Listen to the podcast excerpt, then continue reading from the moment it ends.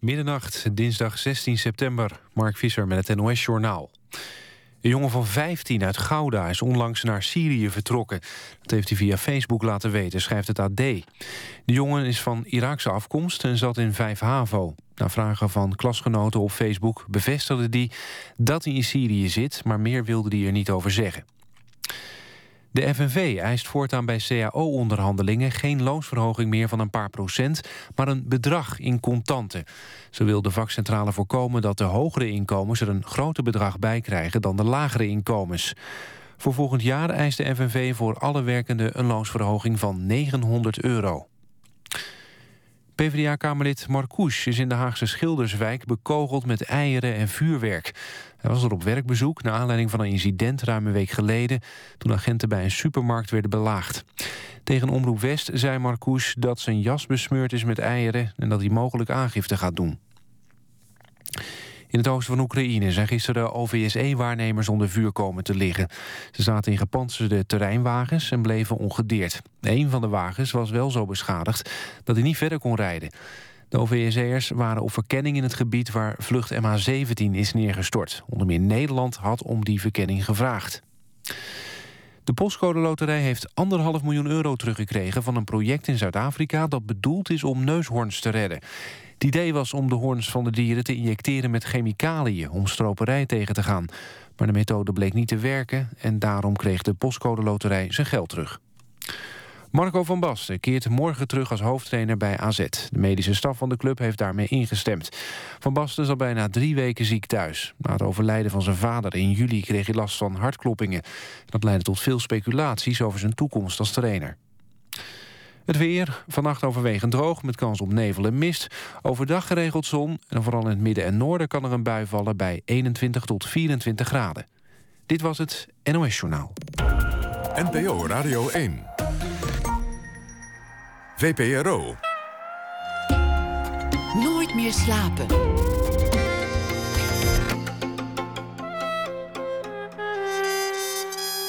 Met Pieter van der Wielen. Goedendag en welkom bij Nooit meer slapen. Gustav Peek schrijft deze week elke dag een verhaal bij de voorbije dag. En dat draagt hij na één uur voor. U hoort ook dichter Bart Chabot, die komend weekende zijn Greatest Hits presenteert op de Nacht van de Poëzie. En een vooruitblik op de troonrede van morgen, maar dan de troonrede voor de cultuur. Maar we beginnen met Rob Riemen. Oorlog en vrede is het thema van de Lustrum-conferentie die zijn Nexus Instituut komend weekende zal organiseren. Met, zoals gebruikelijk voor dit instituut, beroemde en belangrijke sprekers. Paul Wolfowitz, oud-staatssecretaris van de Verenigde Staten voor Defensie. Michael Ignatieff, denker en politicus. En de Amerikaanse viersterren-admiraal William Fallon, om maar een paar namen te noemen. Twintig jaar bestaat het Nexus Instituut, een geesteskind van Rob Riemen. Het is een uh, instituut dat zich in de humanistische traditie stoelt en het aanzetten tot denken als doel heeft. Wat heeft het leven je tot nu toe geleerd, is een vraag die hij in de laatste publicatie van Nexus voorlegt aan verschillende prominenten uit verschillende hoeken van de cultuur. Rob Riemen werd geboren in negentien tweeënzestig, studeerde theologie. Hartelijk welkom, uh, Rob. Goedenavond, hoi. Waar gaat jouw leven over? Wat is, uh, wat is belangrijk in jouw leven? Wat is de leidraad in jouw leven? Oeh, um, vrij zijn. Ik denk dat dat heel erg belangrijk is. Um, en dat heeft te maken met het feit dat ik um, eigenlijk mislukt ben op de middelbare school. Ik um, ben naar een atheneum uh, toegegaan. Daar staat normaal zes jaar voor. Heeft bij mij acht jaar uh, geduurd en ik vond het een, ik vond het een crime. Het was afschuwelijk. En uh, na die acht jaar die ik uiteindelijk heb overleefd, ook uh, toch wel met een hoop gespiek, want anders had ik er nu nog gezeten, uh, heb ik mezelf voorgenomen van, ik kom nooit meer in een situatie waarin andere mensen mij gaan vertellen wat ik moet doen. Dus ik ben een studie gaan uh, volgen, theologie, ah, omdat het niet in de twee-fasenstructuur uh, viel, wat een universiteit in het klein was. Ik heb dat tien jaar lang gedaan, tien jaar lang alleen maar boeken gelezen. En dus ik denk dat dat een eerste leidmotief in mijn leven is. Van, ik wil vrij zijn en op een gegeven moment heb ik een bepaalde passie ontdekt. Ik wist dat ik kon lezen, kon niet zo goed voetballen, kon een beetje basketballen, maar kon in ieder geval lezen. En toen ik op een gegeven moment een boek had gelezen van uh, Thomas Mann, De Toverberg, wist ik van, dit moet mijn leven zijn. En want De Toverberg, dat is zo'n roman, die gaat over een jongen die op zijn drieëntwintigste in een sanatorium terechtkomt en daar uiteindelijk zeven jaar moet blijven. En zeven jaar lang houdt zich met grote vragen bezig. Hij heeft goede gesprekken met uh, mensen. Hij leest veel, hij kijkt uit over de bergen. En uiteindelijk is het een zoektocht naar hemzelf. Wie ben ik nou? Wat is nou belangrijk in mijn leven? Wat wil ik nou eigenlijk? Vandaar dat het ook een bildungsroman is. Een van de laatste bildungsromans. En die roman eindigt dus in, uh, bij het uitbreken met de Eerste Wereldoorlog. En op het moment dat de Eerste Wereldoorlog uitbreekt, Um, schrijft Thomas Mann in één zinnetje zo van, op dat moment realiseerde Hans Castorp, dat is de hoofdpersoon, dat hij al jarenlang de krant niet meer had gelezen. Wat voor Thomas Mann ook, er was ook een soort van, van, van, van, van uitleg over zijn eigen leven, omdat hij daarvoor te lang had gedacht van cultuur, cultuur, cultuur, boeken, boeken, boeken, boeken. Om zich op een gegeven moment te realiseren van, je kunt je niet losmaken van de maatschappij waarin je leeft. En het Nexus Instituut is uiteindelijk niets anders dan een uitvergroting van mijn lezen van De Toverberg. Namelijk, het gaat om boeken lezen, goede ges- goede gesprekken voeren, maar altijd in samenhang met wat gebeurt er in de wereld. Maar dat één boek op het goede moment zo kan landen in dat hoofd dat dat een leven bepaalt. Wat als je op dat moment die ene dag, Uh, hoe oud was je ook alweer toen je, toen je De Toverberg voor het eerst um, lag? achttien. achttien. Wat, wat als je toen niet De Toverberg had gepakt van de stapel, maar Uh, On the Road van Jack Kerouac of, of, uh, of weet ik veel, of misschien wel uh, Het Pluk van de Pettenflat.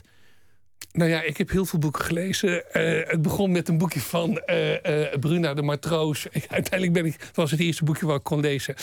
Um, ik kom uit een vrij groot uh, gezin en um, ik was de oudste van mijn moeder. En om ervoor te zorgen dat in ieder geval één van die kinderen zich een beetje rustig hield, heeft ze me leren lezen toen ik drieënhalf, vier was. Was een matroos van Dick Bruna. Ik ben geen matroos geworden. Ofschoon ik nog steeds wel heel erg veel van reizen hou. Um, ik denk dat het belangrijkste is dat Het, het, het, het, en daar ging Nexus vijfenzestig ook over. Het bijzondere van de wereld van de kunst is, en of dat nou, het kan een muziekstuk zijn, of het kan een gedicht zijn, of het kan een schilderij zijn, of het kan een boek zijn. Iets raakt je op een gegeven moment. En dan weet je van, dit gaat over mij. En wat dat werk dan is, dat is niet te voorspellen, omdat iedereen verschillend is en je weet niet wat je tegenkomt. Maar op, op een gegeven moment in je leven kom je tegen van, dat is het. En mijn vriend Johan Polak, de oud-uitgever in Amsterdam, met wie ik ooit de tijdschrift Nexus ben begonnen, heeft me ooit uitgelegd van dat elke lezer, die heeft inderdaad zo'n, zo'n ervaring. En vervolgens zegt hij, ga je teruglezen. Dat is wat ik heb gedaan. Ik heb die hele wereld van, van, van Thomas Mann, dat gedachtegoed, mij eigen gemaakt. En me vervolgens gaan realiseren van ja, waar het in Europa nou uiteindelijk om gaat, is dat we een bepaalde traditie overeind moeten houden. Dat heet dan het Europese humanisme. Willen wij als een Europese samenleving kunnen blijven bestaan? Want, zoals al eerder is opgemerkt, we hebben wel een E U, maar waar zijn de Europeanen? Nou, al die dingen die heb ik kunnen vormgeven in een Nexus Instituut. Dus eigenlijk is, is wat jij zegt, iets komt op je leven, dat wordt jouw pad. Je weet niet wat het wordt, maar je herkent het wel als er is. Dat is die passie, die moet je zonder compromissen volgen. Is dat wat jij hebt geleerd in het leven? Want die vraag stel jij aan anderen. Wat, wat heeft het leven je tot nu toe geleerd?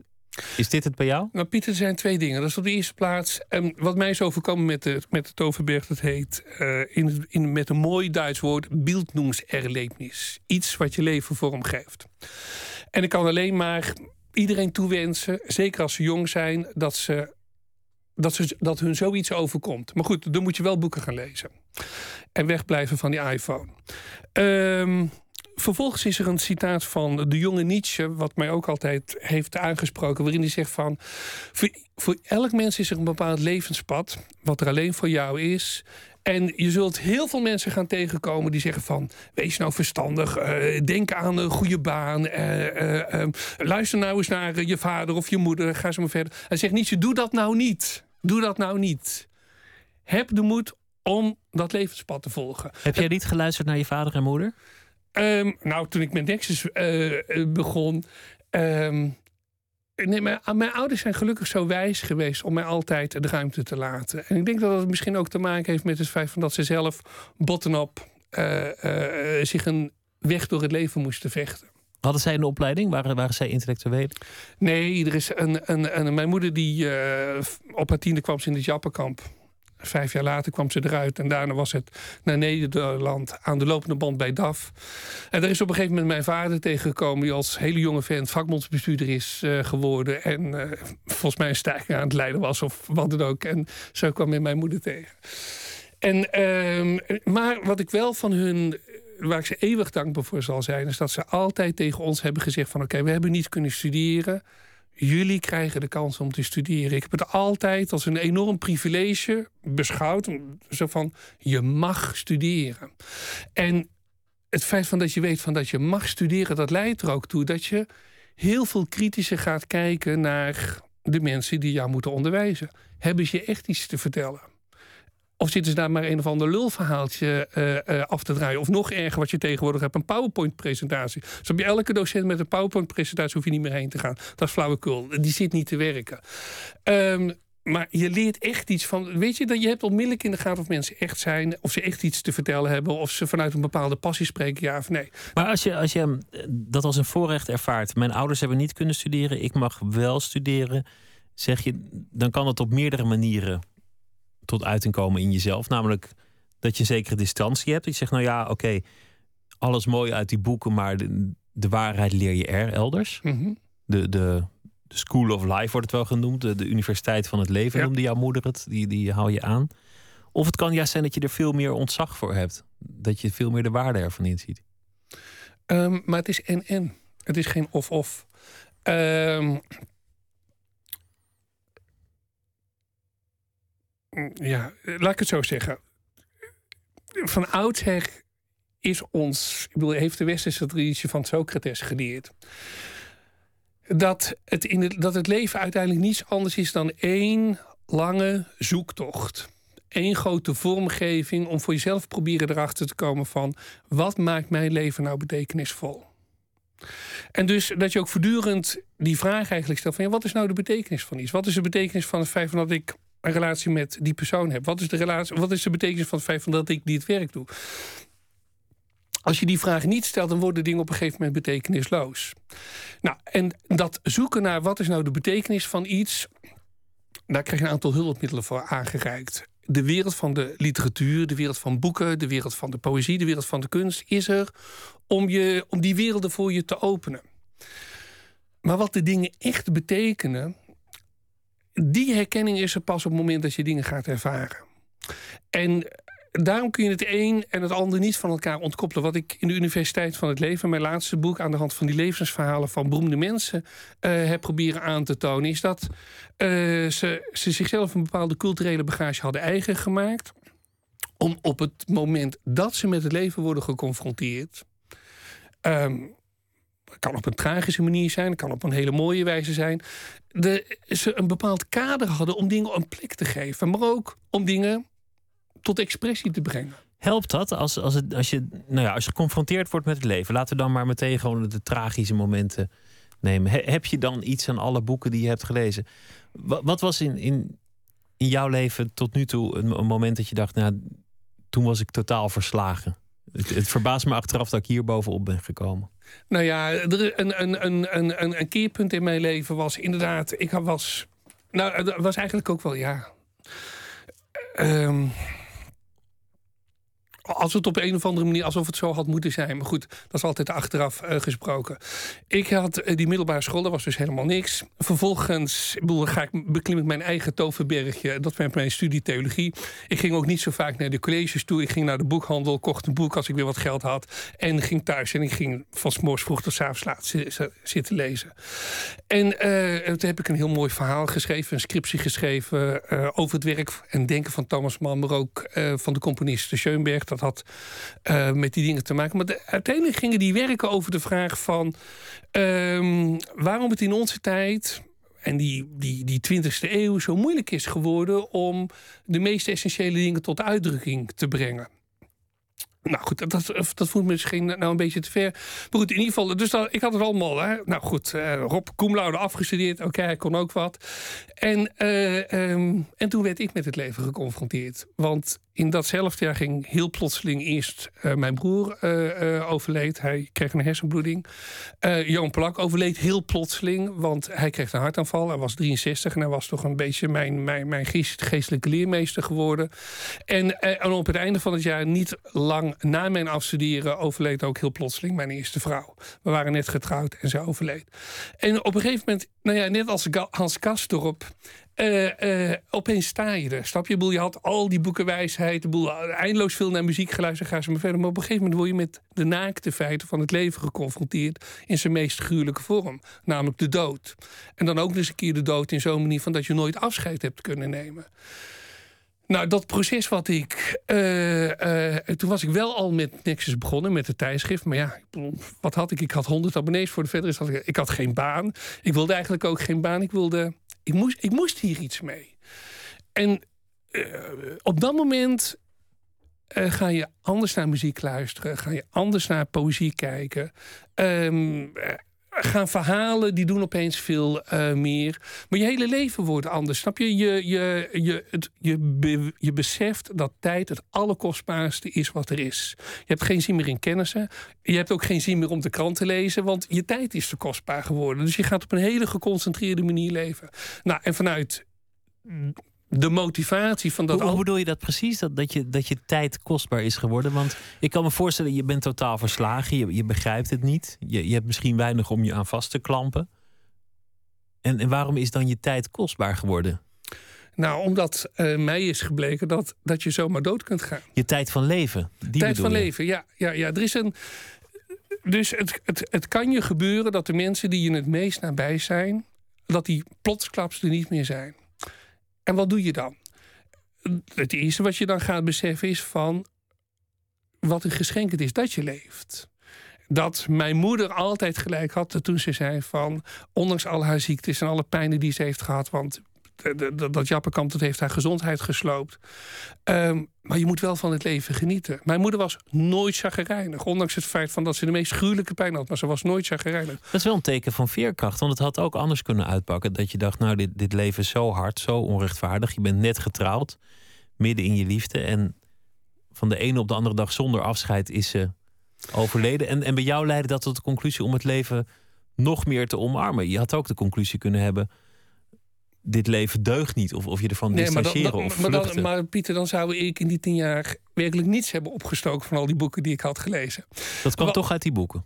Nou ja, luister, er is een, een, uh, uh, ik heb theologie gestudeerd, dus uiteraard lees je uh, de Bijbel, maar ik heb ook de Griekse tragedies gelezen en Dostoevsky en Tolstoj en Tsjechov en nou, noem allemaal maar op. En dat gaat over de tragiek van het bestaan. Dat gaat erover van wat je allemaal kunt meemaken. En dat gaat er ook over van dat op het moment dat je wordt geconfronteerd met alles wat volstrekt zinloos is, en wat mij en mijn familieleden overkwam was volstrekt zinloos. En dan gaat het erom dat je van dat zinloze, dat je daar iets zinvols mee kunt doen. En mensen die niet in staat zijn om het zinloze waarmee ze worden geconfronteerd, om daar iets zinvols mee te doen, om dat een bepaalde zin te geven, ja, die hebben iets niet van het leven gesnapt.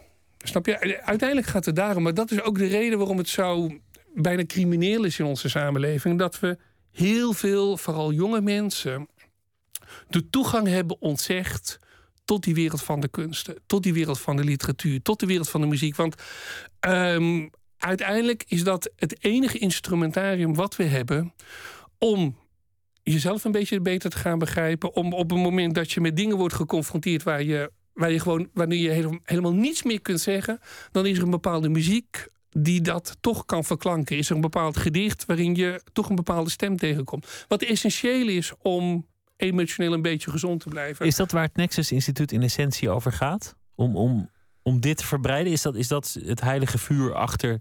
Nou ja, ik zeg de organisatie, daar werken heel veel mensen voor, maar jij bent toch wel de, de drijvende kracht en de, mm-hmm. de geestelijk vader. Is, is dat waarom dat zo voor, je, voor jou zo belangrijk is? Um, het is de motivatie waaruit ik werk. Um, en waarom ik uh, um, een instituut... He, eerst was er een tijdschrift. En vervolgens had ik bedacht van ja, maar dat tijdschrift dat mag niet verdwijnen. Want um, zowel mijn eerste vrouw als mijn broer als Johan Plak, zij zaten in dat tijdschrift. Dus moest dat tijdschrift blijven bestaan. Dat instituut is geboren als een soort van truc om te bedenken van hoe kan ik dat tijdschrift overeind houden. Maar het, het instituut gaat uiteindelijk om heel veel meer. Het instituut is wat mij betreft wat een universiteit zou moeten zijn en wat universiteiten al lang niet meer zijn.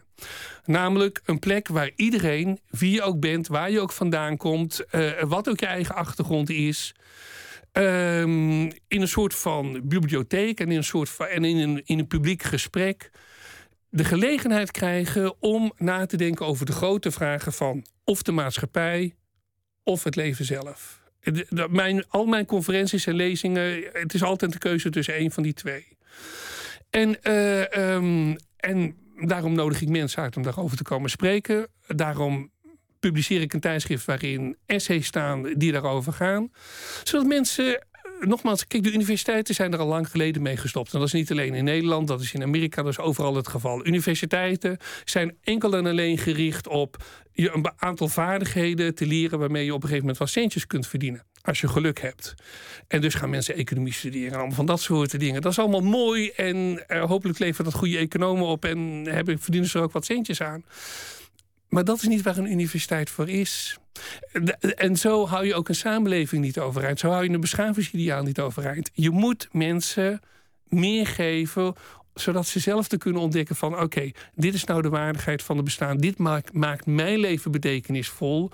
En, en, en dit is de samenleving waarin we willen leven.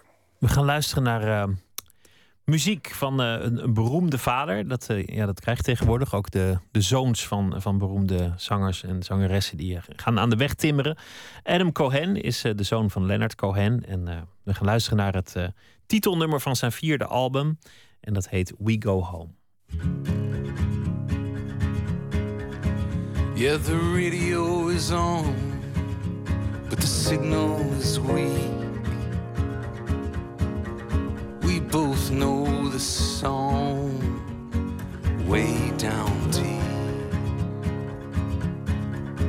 It doesn't matter if we talk, 'cause talk is cheap. There's so much the eyes say that we don't speak. I know, I know, I'm not supposed to think about you. I know, I know, act natural around you. I know I'm not supposed to think of your thirsty rose. Yeah, I know, I know, I know, I know. Oh, oh, oh.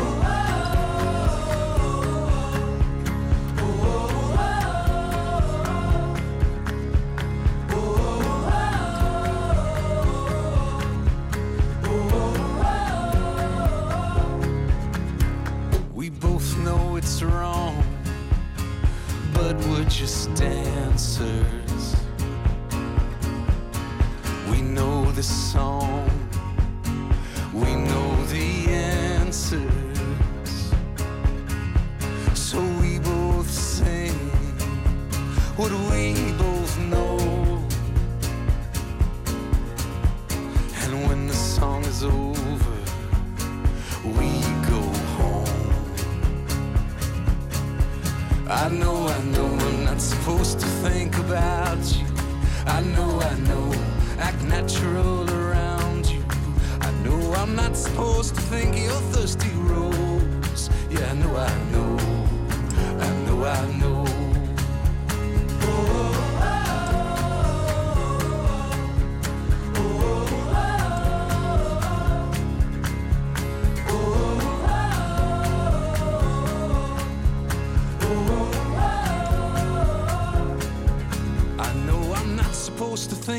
Thirsty rose. I know I'm not supposed to see when my eyes are closed, or run my hand across your skin real slow, or think of how we come together and explode. I know that when the song is over, we go home. I know that when the song is over, we go home. I know that when the song is over, we go home. I know that when the song is over.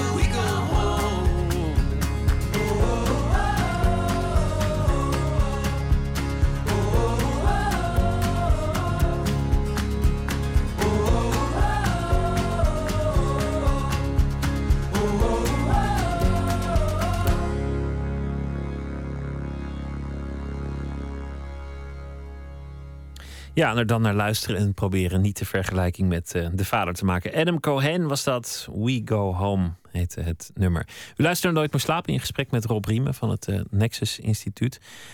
Aanstaande zaterdag dan is het uh, lustrum. Twintig jaar uh, bestaat het uh, instituut inmiddels. Oorlog en vrede is het, uh, is het thema. Prachtig thema natuurlijk. Heel toepasselijk.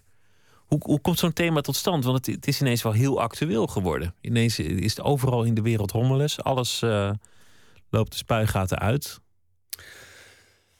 Ja, um...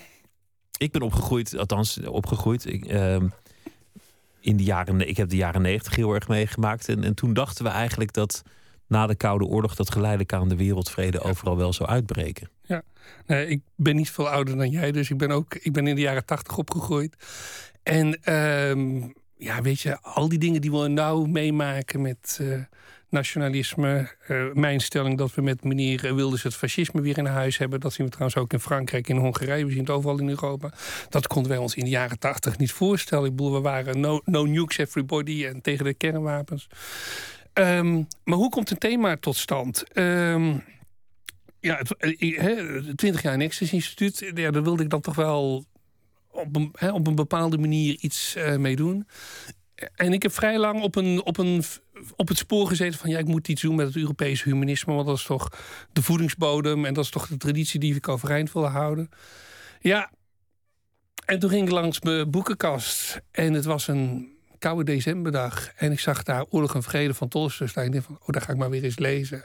En ik begon die roman te lezen. Ik denk van, nou, weet je, Oorlog en Vrede. Het is tweeduizend veertien, is honderd jaar na de Eerste Wereldoorlog. Uh, ik denk van, nou, daar moet ik gewoon iets mee, uh, mee gaan doen. En vervolgens, ja, dan, dan, dan... Want ik schreef altijd een soort van libretto. De conferenties vergelijken altijd met, ik bedoel, zijn intellectuele opera's. Maar dan zonder, zonder repetitie. Er is dan, ik maak een soort van libretto. Iemand mag de openingsaria zingen, dat is dan Wolfowitz. En dan heb ik twee sextetten. Maar in mijn libretto had ik uitgelegd van, ja, luister, we hebben Tolstoy en vervolgens komt daar uh, Sigmund Freud, die op een gegeven moment uh, de vraag van Einstein moest beantwoorden. Ja, maar waarom nou eigenlijk oorlog? Leg dat dus uit, jij als de grote psychoanalyticus. En Freud die legt dat uit. Dat is een prachtig essay geworden waarin hij onder andere tot de stelling komt van, luister, hè, we hebben doodsdrift en we hebben eros, de liefdesdrift.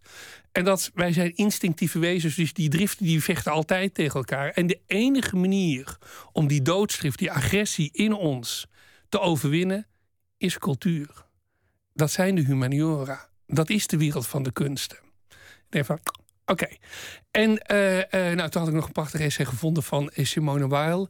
Een uh, beetje gekke, maar volstrekt geniale Franse uh, filosofe. Die een prachtig essay heeft geschreven over Ilias van Homerus. Waarin ze uitlegt van, ja, die Ilias van Homerus, dat gaat eigenlijk over die vernietigende kracht die in ieder geval ons schuilt. Want, hè, kijk maar om je heen. Dus op een gegeven moment kan het je, kan het je gebeuren. Dat, waarom gaan mensen doden? Dat, dan, dan, worden ze, dan zitten ze gevangen in die, in die vernietigende kracht.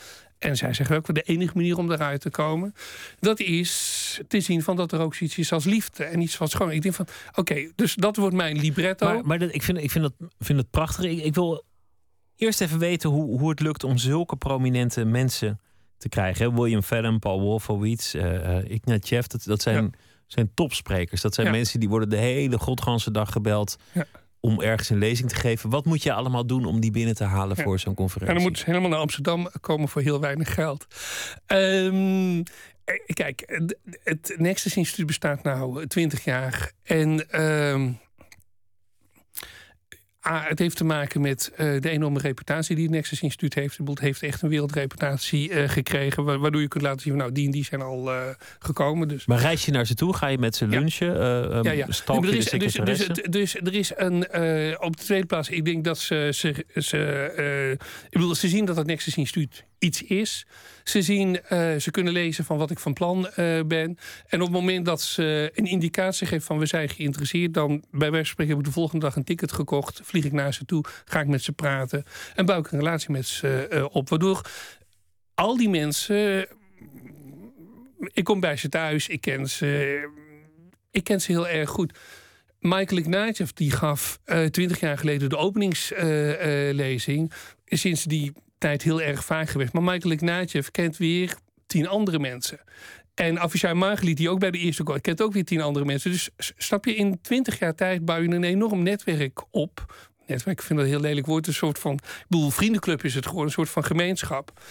Waardoor uh, het voor mij ook, uh, die Vellen, ik had nog nooit van de man uh, gehoord, maar ik was ergens uh, in de wereld en ik sprak over mijn conferentie. En zei van, oh, maar dan moet je Bill Vellen hebben. Dus nou, googelen. Ik denk van, ja, dat is een goede man. Dus ik neem contact met hem op. Hij zegt, nou, kom maar een keer praten. Ik vind dit interessant. Ja, en dan blijkt, blijkt dat je met een van de absolute topmilitairen te maken hebt. Maar, maar je moet volgens mij heel veel energie hebben, een enorme drive en een overtuigingskracht. En ook, ook echt vol... Uh, nou ja, gewoon, gewoon met, een, met een soort straalmotor in je reet uh, de, de wereld over. Om, omdat dit jouw missie is. Ja. Maar daarmee, daar, daarmee ben ik niet de enige. Ik ben ervan overtuigd dat uh, uh, de echte groten der aarde... en of dat nou een Picasso was of een Richard Wagner of een Gustav Mahler... Uh, die hebben dat altijd zo gedaan. Dan nu de stelling die, die je net poneerde. Van cultuur is de enige manier om... om... te ontsnappen aan de bar- barbarij. Ja. Afgelopen weekend weer iemand in een oranje hesje, mes, mes aan zijn kop, een barbaarse daad. En, en ik, vind, ik vind het zo wonderlijk, omdat dat er ook wel wetenschappers zijn geweest die, die zeggen dat de mens geprogrammeerd is tot het goede. Dat wij empathisch zijn als, mm-hmm. als wezen vanuit onze natuur. Iemand kan dat kennelijk dan heel goed overwinnen. En dat mag je niet verbazen, want we hebben ook al Auschwitz gehad. Mm-hmm. En we hebben zoveel barbaarse daden gehad. En ja. we hebben ook al uh, de atoombom twee keer uh, over een stad ja. uitgeworpen zien worden. Kortom, het, het mag je eigenlijk niet verbazen, want het zou naïef zijn. Maar hoe kun je nou ten overstaan van zoveel kwaad zeggen... nou ja, met liefde en cultuur zullen we dat overwinnen? Oké, okay, mijn, uh, mijn stelling... daar heb ik ooit ook een klein stukje over geschreven... is dat... Uh, De wereld van, al, van de wereld van het schone um, is een uitnodiging. Net zo groot als dat liefde een uitnodiging is. Je kunt niemand dwingen om jou lief te hebben. Het enige wat je kunt zeggen is van... ik hou van jou. Um, en ik geef om jou. En dan mag je hopen dat iemand dat als een uitnodiging van... ja. Met de kunst is het precies hetzelfde. De kunst kan niemand dwingen om... Uh, het zou ook te, te idioot zijn van... oké, okay, je, je leest een boek en dan ben je geprogrammeerd. Dat is allemaal grote onzin. Maar het nodigt je uit. En het nodigt je uit om met iets heel fundamenteels om te gaan. En dat is... Enfin, dit is allemaal les één tot en met uh, uh, vijf van de geschiedenis van het Europese humanisme. Wij zijn, wij zijn mensen met een dubbele natuur. Enerzijds zijn we precies als beesten, maar... daar gaat ook het hele werk van Thomas Mann over. Wij weten van waarheid. Wij weten van vrijheid. Wij weten van liefde. We weten van harmonie. D- dat is ons bekend. En vervolgens gaat het in het leven erom... hoe je van A naar B kunt komen. Hoe je die wereld van geestelijke waarden... hoe je die eigen kunt maken. Nou, alle culturen gaan daarover. En of je dat nou vanuit het boeddhisme wil doen... of uit de, vanuit de wereld van de islam... of uh, Maya-cultuur, dat, dat, dat is niet interessant. Maar al die culturen zijn op een bepaalde manier... een expressie van het feit van dat wij mensen uiteindelijk geestelijke wezens zijn... en dat we het goede kunnen doen. En we kunnen het schone scheppen. Doet er ertoe, wat de intellectuelen zeggen... op een conferentie, in een plechtig tijdschrift, in een mooi artikel? Nou, wat, wat, wat uh, um, de waarde van datgene van wat wij doen... Uh, kan niet anders zijn dan uh, dat je voor mensen die willen luisteren... en die willen nadenken... Um, zoals Johan Palak zou zeggen... ik bedoel, een klein kanaaltje graaft waarmee ze verder kunnen komen. Um, het kan niet meer zijn dan dat, maar... ik bedoel, maar het is wel heel essentieel. Er is een, een, iedereen kan zich de momenten herinneren. Ik bedoel, voor mij was het een, een boek, maar het kan een ervaring zijn... of een bepaalde opmerking van iemand... waardoor je op een bepaald spoor wordt gezet. Waardoor je denkt van, hé, hey, dat is het. Nou, wat wij doen is hè, een groot onderwerp, een actueel onderwerp... en we laten daar mensen met hele verschillende opvattingen... met elkaar over discussiëren... zodat mensen daarna kunnen luisteren. Vervolgens kunnen ze die boeken kopen. Kunnen denken van oké, okay, dan gaan we toch eens even verder over nadenken. Of verder met mensen over uh, uh, uh, praten. En wat ik dan hoop, is dat... Kijk, ooit was het zo van dat de regerende klasse... uh, op de voorste rij zouden zitten op het moment dat dit soort bijeenkomsten er zouden zijn. Omdat ze donders goed wisten van dat je hier uiteindelijk heel veel meer aan hebt dan de eindeloze commissievergaderingen of nog eens een keer op een ministerie. Nou, daar zijn ze al lang geleden mee gestopt. He, dus, de, de, een van de problemen waarmee we te maken hebben gekregen in, in onze democratie is het totale dysfunctioneren van de ruling class. En, uh, en dat ze een heel mal idee hebben gekregen over vol, van macht. Dat is ook namelijk een onderwerp waar, wat ik aan de orde wil stellen. Maar goed, daarmee zeg je de politici luisteren alvast niet. Nee. De vraag was, doet het ertoe? In ja. die zin dus niet. Toch zou je kunnen betogen dat de kracht van ideeën gigantisch is. Want, want degene die een ander de kop afzaagt, die die nee. nog nooit heeft ontmoet misschien, of, of die hem persoonlijk niks heeft gedaan, die doet dat omdat hij totaal overtuigd is geraakt van een idee. Ja. Van, van een of andere gedachte dat, die iemand hem ergens op de mouw heeft gespeld. Daar gaat het uiteindelijk over. Het fascisme, het echte klassieke fascisme, laten we Wilders een keer uh, erbuiten laten. Dat uh, het ouderwetse jaren mm-hmm. dertig fascisme was een idee. Mensen waren bereid ontzettend ver te gaan voor dat idee. Ja. Uiteindelijk gaat het, gaat het over ideeën. Um, nee, ja, nee. Kijk, om nog even terug te komen op die uh, politici. Gelukkig is het zo in een democratie dat, dat uiteindelijk um, het gaat wat er in de publieke opinie gebeurt. He, ik bedoel, grassroots operations. Ik bedoel, mensen kunnen op een gegeven moment iets zeggen van ja, maar we wilden het anders hebben. Dus wat dat betreft geloof ik van dat, je, dat, je, dat je met dit soort dingen uiteindelijk wel op de lange termijn invloed kunt uitoefenen op het, op het, op het, op het denken in de maatschappij. Nou, nou, als het gaat over uh, uh, ideeën. Um, ja, dat is zo. Um, Maar je hebt goede ideeën, je hebt slechte ideeën. Je hebt, uh, er is rationalisme en er is irrationalisme. En beschaving kenmerkt zich door het feit van dat uiteindelijk de krachten die in staat zijn om leven te geven, dat die overwinnen. En het geven van leven, dat is, nogmaals, dat is wat kunst kan doen, dat is wat de betere vorm van religie uh, uh, kan doen. Dat is wat filosofie uh, kan doen. Dat is wat de historische kennis kan doen. Dat is wat vriendschap doet. En, en, en een beschaving, een beschaafde mensen herken je aan, aan, het, aan het vermogen wat ze hebben om dat wat leeft te laten leven in plaats van te doden. Snap je? De, de kracht om te doden, dat schuilt in ons allemaal. Ik bedoel, niemand weet.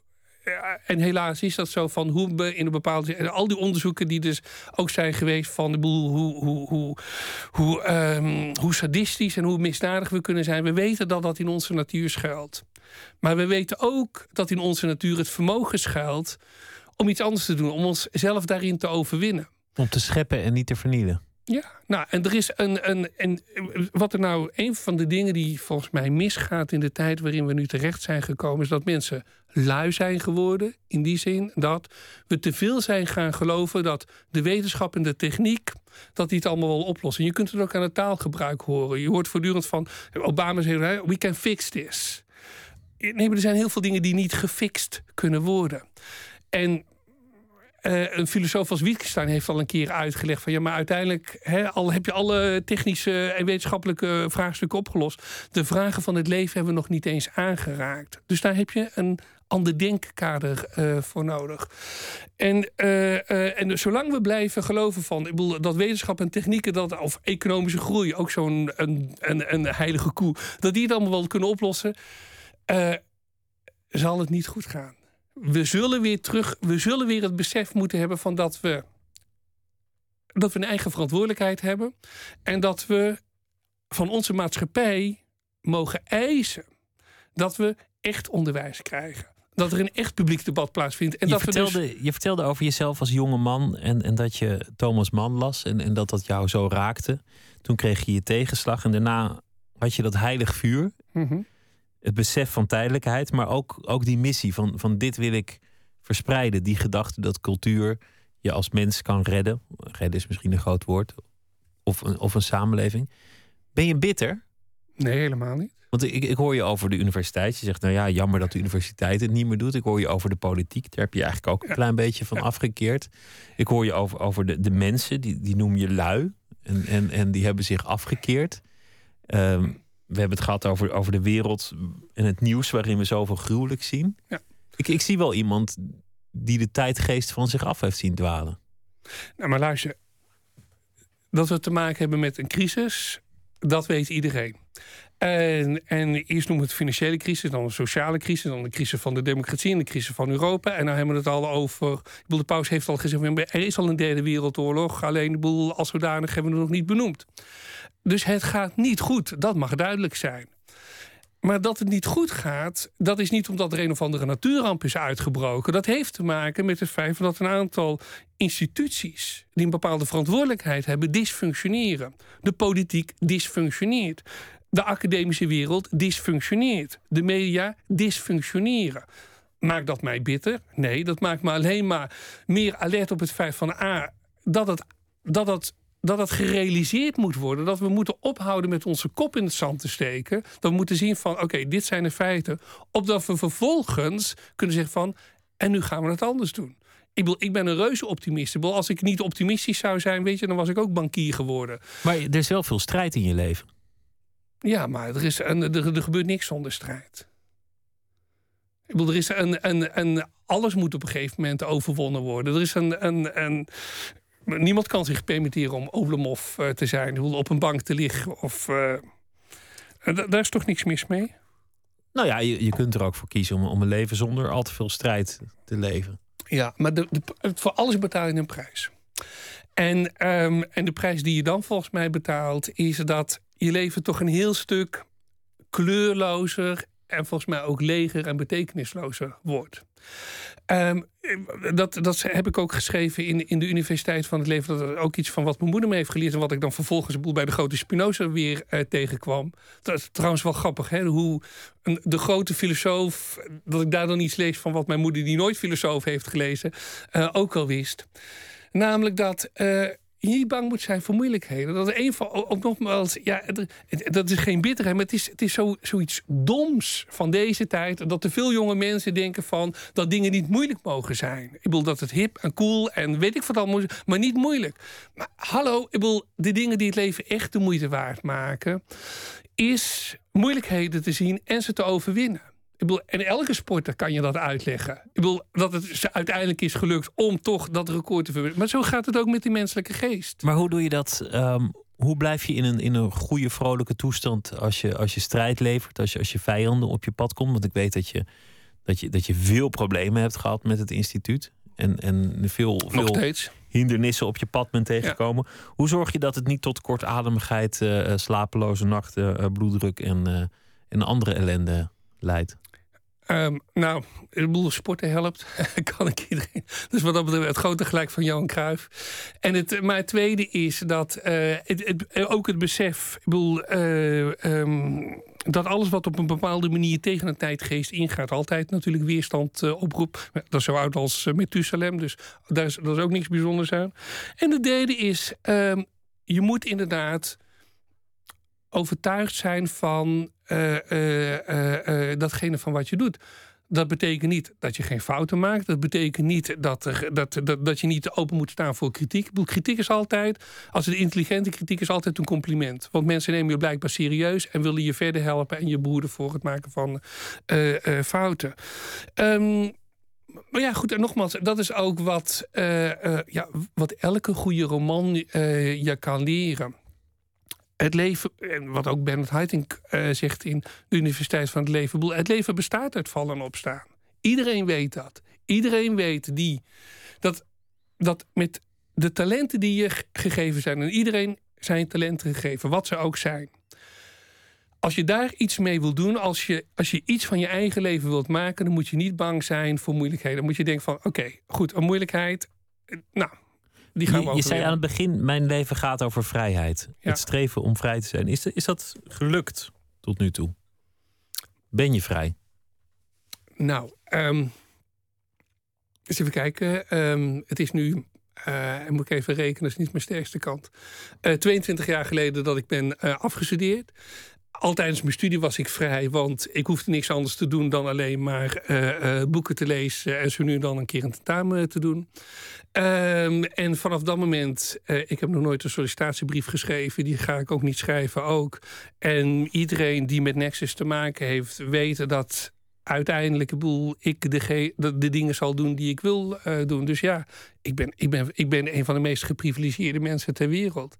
Ik bedoel, als ik denk dat iets belangrijk is, dan, dan, dan ga ik er iets mee doen. Dan ga ik de wereld overvliegen, haal ik mensen naar, uh, naar Nederland. En nee, hoe kun je meer vrij zijn?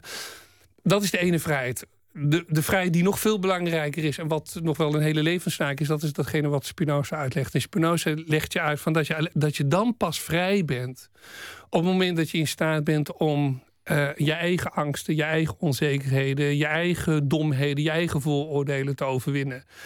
En, uh, nou, en ook wat dat betreft uh, ben ik niet anders dan andere mensen natuurlijk.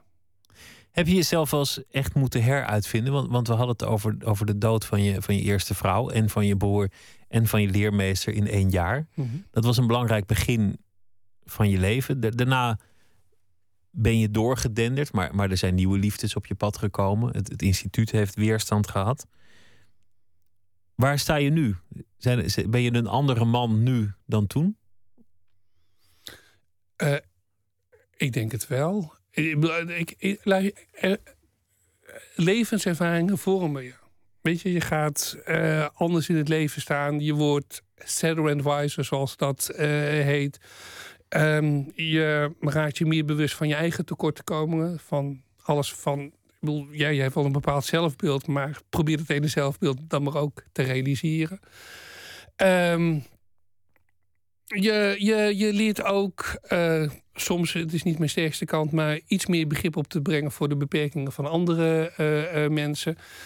Maar dat, dat gezegd zijnde, um, ik sta in het midden van het leven. Um, Op dit moment zitten we met het Nexus Instituut weer in een beetje moeilijk vaarwater, omdat onze belangrijkste sponsor uh, nou niet meer heel erg enthousiast is om het Nexus Instituut te blijven steunen op de wijze waarop ze dat altijd hebben gedaan. Dus opnieuw moeten we verder.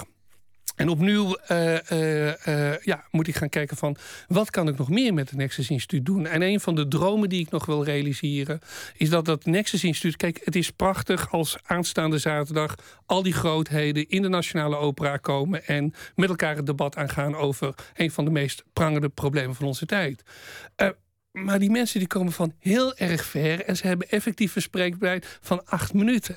Dat is belachelijk. Ik bedoel, dat is mooi, eh, maar het is belachelijk. Dus ik heb al heel lang bedacht van, ik moet ervoor zorgen dat er een Nexus Academie gaat komen. Ik moet ervoor zorgen dat vanuit dat gedachtegoed wat we, wat we nodig hebben, eh, namelijk om weer Europeaan te kunnen worden, dat die mensen, die komen dan niet voor acht minuten, maar ze komen voor acht dagen, of voor mij komen ze nog langer. En ik weet, ze willen allemaal komen, dat weet ik ook. Ik moet alleen dus nog een, een plek zien te vinden. Um, Waar, waar we A, weer een echte universiteit kunnen beginnen. En dat ook vanuit de gedachte dat Europa, wat onze toekomst moet zijn.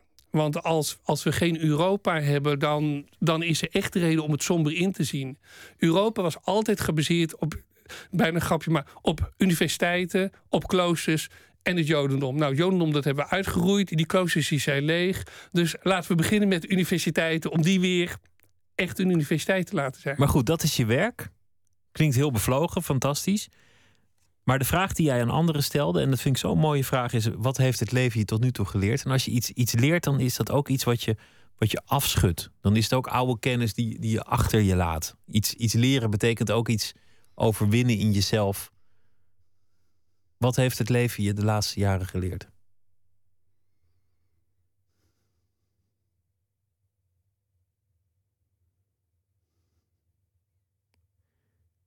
Niet te lang stil zijn, want nee, er gaat ja, een sirene ja, ja, ja. af op, een, op de radio. Een, uh, uh, uh, ja, het, is een, ja, het is niet voor niets, Pieter, dat ik deze vraag heb gesteld aan mensen die ruim in de zeventig uh, zijn. En daar ben ik gelukkig nog niet. Maar als ik nu antwoord uh, zou moeten geven, dan denk ik dat mijn antwoord uh, uh, zou zijn Um, dat je echt nooit mag opgeven. Dat je echt nooit mag opgeven. Dat, dat, dat, dat... Waarom niet? Af en toe opgeven juist heel goed. Uh, nee, niet, niet, niet bij mij. Er is een, een uh, uh, um, wanneer je iets begint waarvan je weet van... weet je, het is niet modieus, het is niet sexy. Uh, uh, uh, het is elk jaar nog een strijd om het overeind te houden, om het te laten voortbestaan, om die mensen bij elkaar te krijgen. Maar vooral ook om, om, om, om, om vooral, ja, daar ga ik me nu ook maar steeds meer op richten, om, om jonge mensen zich bewust te maken van welke kansen en mogelijkheden ze echt hebben en die ze niet meer krijgen. Um, Dat is niet uh, gemakkelijk. En, uh, uh, en soms is de neiging inderdaad heel erg groot. Van weet je wat, Rob, het is mooi geweest. Ik, bedoel, ik trek me ook terug in Timbuktu of een of andere plek. Ik, bedoel, ik ga daar hè, mijn boek lezen of nog een boek uh, schrijven. Nee, ik denk dat het niet opgeven dat dat, um, dat dat hetgene is van waar ik me nog meer dan ooit van bewust ben geworden. Van je moet, je mag nooit opgeven. Een moedig standpunt. Zaterdag twintig september van tien tot vijf in het Nationale Opera en Ballet in Amsterdam. War and Peace, de Lustrum-conferentie van het uh, Nexus Instituut. Met, uh, zoals ik al zei, uh, geweldige sprekers. Rob Riemen, hartelijk dank. En heel veel succes komend weekend. En heel veel succes met het uh, instituut. We gaan luisteren naar uh, muziek van Amsterdamse muzikanten. Suzanne Linsen, Margriet Loos en Geert de Groot. Hebben allemaal verschillende projecten al achter de rug. Maar uh, nu hebben ze een nieuw project. De band Beginners met het liedje Car Alarm.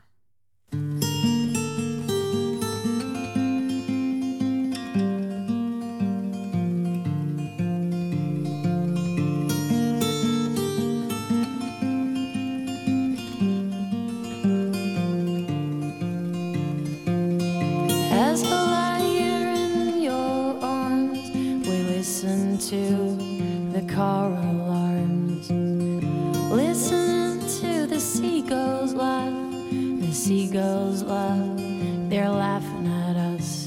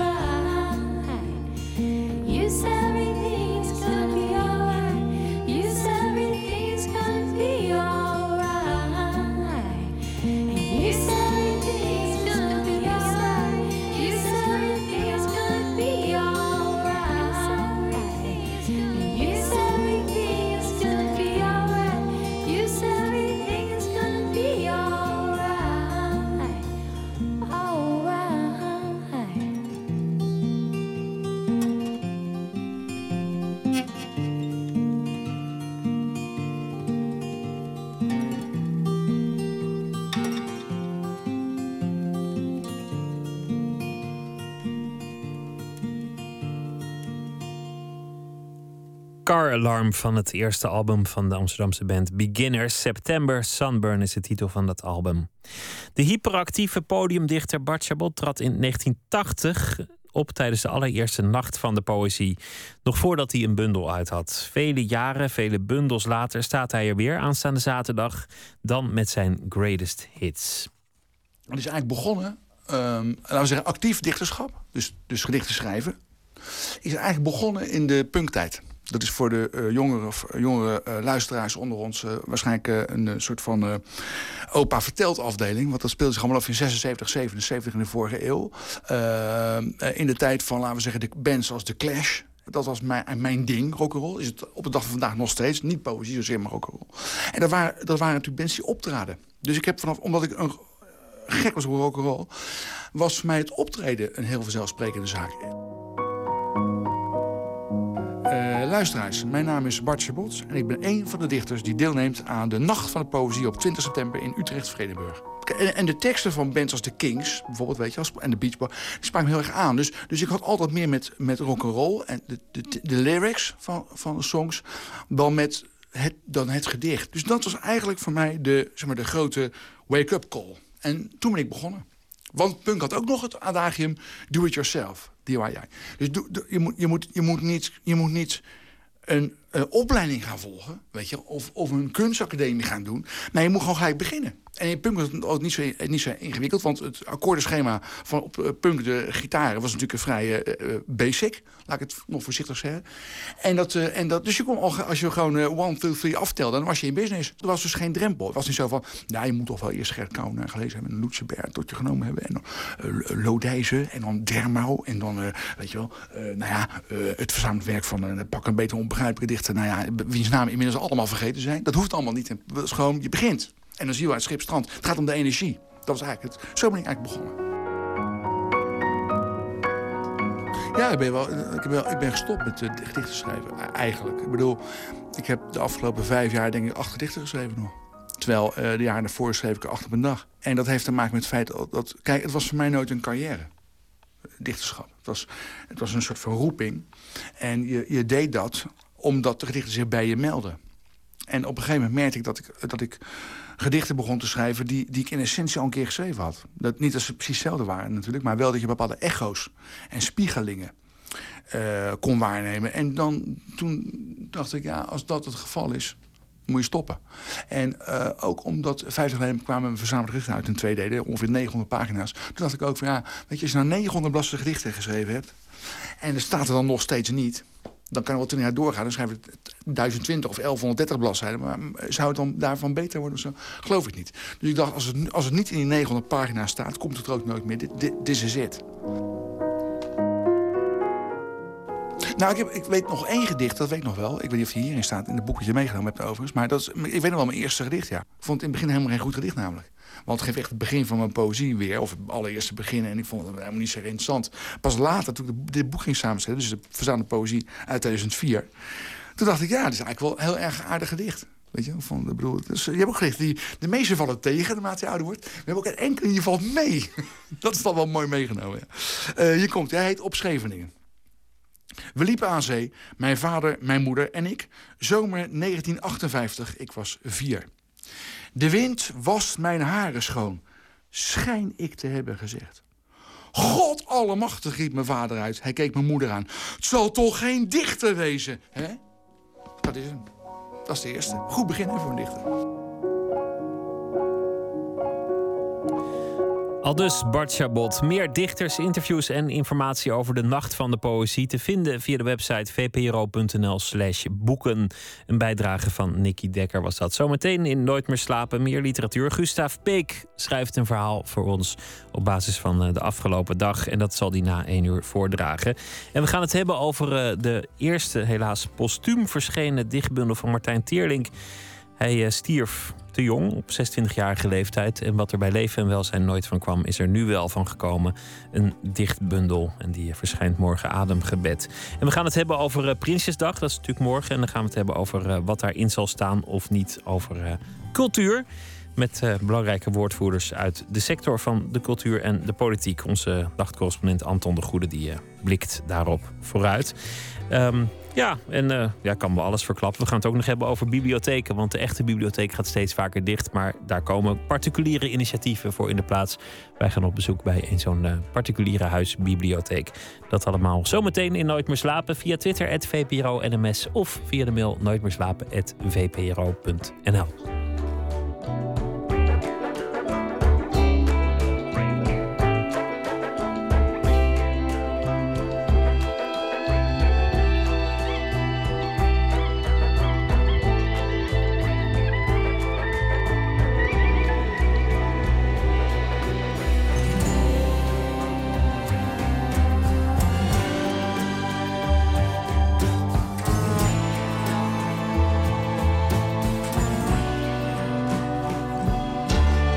Radio één, het nieuws van alle kanten.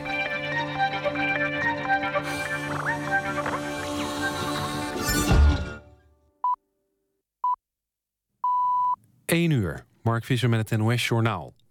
Pro-Russische separatisten mogen provincies in Oost-Oekraïne de komende drie jaar zelf besturen. Dat staat in een wetsvoorstel van president Poroshenko dat hij komende dag aanbiedt aan het parlement in Kiev. Poroshenko komt ook met een amnestiewet. De Oekraïense president benadrukt dat het zelfbestuur tijdelijk is. In de tussentijd wil hij de overheid decentraliseren. Daarvoor is ook een wijziging van de grondwet nodig. Poroshenko had vorige week al aangekondigd dat de separatisten in Donetsk en Lugansk op meer autonomie kunnen rekenen. Details gaf hij toen niet. Poroshenko zei wel dat Oekraïne één land moet blijven. Een jongen van vijftien uit Gouda is onlangs naar Syrië vertrokken. Dat heeft hij via Facebook laten weten, schrijft het A D. De jongen is van Iraakse afkomst en zat in Vijf Havo. Na vragen van klasgenoten op Facebook bevestigde hij dat hij in Syrië zit, maar wilde er verder niets over zeggen. PvdA-kamerlid Marcouch is in de Haagse Schilderswijk bekogeld met eieren en vuurwerk. Hij was er op werkbezoek naar aanleiding van een incident ruim een week geleden, toen agenten bij een supermarkt werden belaagd. Tegen Omroep West zei Marcouch dat zijn jas besmeurd is met eieren en dat hij mogelijk aangifte doet. Marco van Basten keert morgen terug als hoofdtrainer bij A Z. De medische staf van de club heeft daarmee ingestemd. Van Basten zat bijna drie weken ziek thuis. Na het overlijden van zijn vader in juli kreeg hij last van hartkloppingen. En dat leidde tot veel speculaties over zijn toekomst als trainer. Het weer vannacht overwegend droog, met kans op nevel en mist. Overdag geregeld zon en dan vooral in het midden en noorden kan er een bui vallen. Het wordt eenentwintig tot vierentwintig graden. Woensdag en donderdag mooi nazomerweer met temperaturen tot vijfentwintig graden. Dit was het N O S Journaal. N P O Radio één. V P R O. Nooit meer slapen.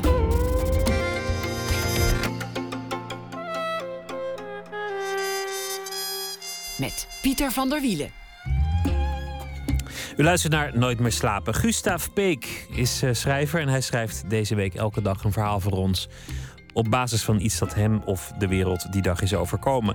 In tweeduizend zes zijn debuut, de roman Armin. Twee jaar later de roman Dover. En zijn derde boek heette Ik was Amerika uit tweeduizend tien. En daarvoor kreeg hij de B N G Nieuwe Literatuurprijs. En er komt een nieuw boek aan, Godin Held. In oktober uh, zal dat uh, verschijnen. Goeienacht, Gustav. Goeienacht, Pieter. Hi. Leuk dat je het wil doen. Je hebt het al eens eerder gedaan, zo'n zo'n week uh, Klopt, verhaal ja. schrijven en, en voordragen. Wat was dit voor dag en hoe zal die in jouw geheugen beklijven? Hoe zal die in mijn geheugen beklijven? Ja, uh, even, even vooraf. Ik dacht van ja, hoe, hoe ga ik dat nu weer aanpakken? Hoe ga ik fictie maken van de actualiteit? En ik dacht, uh, ik ga het heel uh, basic aanpakken. Uh, wat als ik eens uh, uh, uh, van goed nieuws slecht maak en van slecht nieuws goed nieuws maak? Uh, dus ik kocht vanochtend een uh, Telegraaf. Dat, dat is echt de krant waarin goed en slecht nieuws zich altijd heel scherp uh, aftekenen. En uh, ik ben aan de slag gegaan. Ik heb, uh, Je hebt goed nieuws heb... gevonden. Dat vind ik op zich al een prestatie. Ja, ja, ja, ja dat is wel... Uh, ja, nee, dat, uh, nou, je, je, je zult altijd horen. Ik heb één, uh, één, uh, één uh, bericht goed nieuws en één bericht slecht nieuws. En, en die, ja, uh, gehusseld. Ga je gang. Ik begin met het, uh, met het slechte nieuws. Geen punten voor Truus. Met debutant Daley Blind leed Louis van Gaal zijn eerste grote verlies als trainer van Manchester United. Queen's Park Rangers met Leroy Fer kreeg alle gelegenheid. nul vier. Van Gaal droeg de nederlaag op aan zijn vrouw Truus, omdat ze vandaag jarig is. This one is for Truus, vertelde de voormalige bondscoach in zijn voortreffelijke Engels. Ik heb haar vanochtend een cadeautje gegeven, maar ze had liever drie punten cadeau tegen Q P R. Daar hebben mijn spelers geen gehoor aan gegeven. Omdat Q P R kans maakt op de landstitel, wenst Van Gaal hoog van de toren te blazen na de nul vier-nederlaag. De onbeduidende vraag die hij in alle rust kan beantwoorden is of hij vasthoudt aan het door Luxe ingegeven systeem met vier verdedigers, waarmee is verloren, of dat hij terugkeert naar het ook bij United afgedankte vijf drie twee systeem. Elke coach is verdrietig over een nederlaag en er zijn geen punten voor verbetering vatbaar. Waar ik droevig over ben, is dat we onderdanig waren en nauwelijks balbezit hadden. Dat deden we de afgelopen wedstrijden toch een stuk beter. Dan het goede nieuws. Redding eindigt in gejubel. Blijdschap over rigide toepassing vrijlatingsregeling. Het vrijlaten van acht wilde zwijnen gistermorgen in Weert heeft tot jubel en opluchting geleid. De dieren werden door brandweerlieden uit de Zuid-Willemsvaart gered. Eenmaal aan de kant liet een jachtopziener ze direct vrij. We hadden zelf een jachtopziener ingeschakeld, zegt een woordvoerder van de brandweer. We gingen ervan uit dat hij wist hoe het verder moest, maar ook tot onze verbazing liet hij de dieren ter plekke vrij. De zwijnen mochten heerlijk buiten het verderop in Limburg gelegen natuurgebied de Mijnweg komen. Op sociale media leidde de actie tot bescheiden blijdschap. Een paar mensen vonden de actie geweldig en diervriendelijk.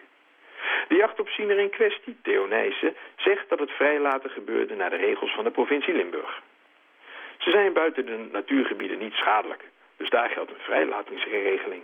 Het zijn geen dragers van varkenspest. De provincie zegt dat de jager gelijk had. De dieren mochten wel vrijgelaten worden, ook op zondag. Juist op die dag mag er worden bevrijd. Natuurmonumenten vindt dat de regels fijn los worden toegepast. Als die dieren buiten de natuurgebieden voorkomen, hoef je ze echt niet vast te houden. En als ze voor vreugde zorgen, hoeft de mens niet meer op zoek te gaan naar een oplossing. Aldus een woordvoerster. Ja, mooi. Je draait het allemaal om. Is het, zo had het ook kunnen gaan. Dat het gewoon ja. goed nieuws was geweest. Won, wonderlijke kwestie van die zwijnen. Dit, dit was ja. toch wel het meest wonderlijke dossier dat het nieuws uh, ja, en, afgelopen en, en, tijd... En, alle kranten hadden daar ook uh, van die keurige foto's van. Echt uh, het rokende geweer van uh, de jager vlak boven de hoofden van die zwijnen. Dat, dat, dat, ja, dat is toch wel... Uh, dat is echt harde journalistiek. Ik hoorde een woordvoerder bijna verwijtend zeggen dat, dat de zwijnen een, een kritische grens waren gepasseerd. Er was dan een nullijn waar voorbij de zwijnen niet mochten komen. Ja, en, en die ja. hadden ze gepasseerd. Ja, dat vind, ja, dat dat is... vind ik al heel geestig, dat zo'n zwijn dat zou weten en zich daaraan ja. zou moeten houden. Vind ik al heel ja. leuk. Ja, klopt, klopt. Ze geven het idee alsof het zwijn had nog een kans, zeg maar. Als hij, als hij goed had opgelet, dan had hij het gewoon kunnen overleven. Maar ja, eigen schuld. En, en dan dat bootje, waar ze dan, dat is natuurlijk een, dat is nog best knap om een zwijn uit het water te vissen. Dat vind, uh, dat ja, vind ik een, vind ik een prestatie. Ook, ja, ja, ja, en uh, ze hebben nog verder gezocht naar andere zwijnen die uh, wellicht nog ergens ronddobberden. Maar uh, die hebben ze, ja, nou ja. gelukkig dan maar niet gevonden. En dan had het journaal ook nog een, een item over bootvluchtelingen. En, en toen, toen ging het helemaal door elkaar lopen. Toen dacht ik, zijn die zwijnen eigenlijk ook een soort bootvluchtelingen? Ja, ja, ja. Die de grens voorbij gegaan. Ja, de grens voorbij gaan. Ja, ja, dat bericht over die bootvluchtelingen, dat was natuurlijk het, uh, het echte nieuws. Maar uh, ja, zoals dat altijd gaat, uh, soms krijgen de zwijnen voorrang. Wind jij je nou op over dat soort dingen, van die zwijnen? Ik bedoel, het hele land windt zich erover op... dat er een paar van die nee, zwijnen nee, worden nee, afgeschoten, maar... Nou ja, wat ik, ik, ik kocht expres een telegraaf... want ik ging op zoek naar nieuws dat voor opwinding zorgt. Nou ja, uh, voetbal is natuurlijk een uh, natuurlijke kandidaat... als je die kranten koopt. Maar dieren uh, zorgen ook al, altijd voor uh, keurige uh, nationale verontwaardiging. Uh, ze zijn ma- ma- makkelijk, ze zijn veilig. Uh, vroeger eindigde het R T L vier nieuws al- altijd met uh, een dierenitem... en dat do- doet het, uh, het uh, journaal tegenwoordig ook. Uh, ja, het is makkelijk. En dan maakt iedereen zich heel erg boos over het afschieten van die zwijnen... en loopt daarna naar de supermarkt om daar weer gewoon lekker lamskoteletjes te halen... of, of uh, varkensworst of, uh, ja, ja. of dat nee, soort nee, maar dingen. Ik, ja, ik, ik denk dat dat het is. Uh, het is zeg maar, je kunt boos worden zonder droef... uh, te worden. Kijk, over het echte nieuws, over die bootvluchtelingen, ja, daar wil, daar wil je uiteindelijk niet al te lang over nadenken, want dan je zou wel eens terug kunnen worden of je zou wel eens misschien in actie willen komen. Dat, dat is allemaal veel te veel werk. Kun je dat eigenlijk nog eten, een zwijn dat gezwommen heeft? Dat moet, nou, moet je in principe gewoon prima kunnen eten, toch? Je, je hebt dat fenomeen nat geslachte kip. En, en, en een pop, pop, pop, pop is water in kippenvlees. En dat is enorm mals vlees. Dus ja, ik, ik, ik, wil, ik wil niet vervelend zijn. Maar misschien is het wel enorm mals zwijnenvlees. Nou ja, maak er dan het beste van en eet het beest op. Hij is toch dood. Ja, ja, ja, klopt. klopt. En het heeft die authentieke kogels erin. Dat, dat is ook voor de, voor de fijnproevers. Gustav, dankjewel. Hele goede nacht. Morgen weer een verhaal. En uh, voor nu een goede nacht. Jij ook. We gaan, uh, we gaan luisteren naar uh, nou ja, een, een van de leukste dingen die uh, planeet Aarde dit jaar zou overkomen. Namelijk uh, het nieuwe album van de Franse soulzanger Ben L'Oncle Soul. Luister naar het uh, Engelstalige liedje Walk the Line.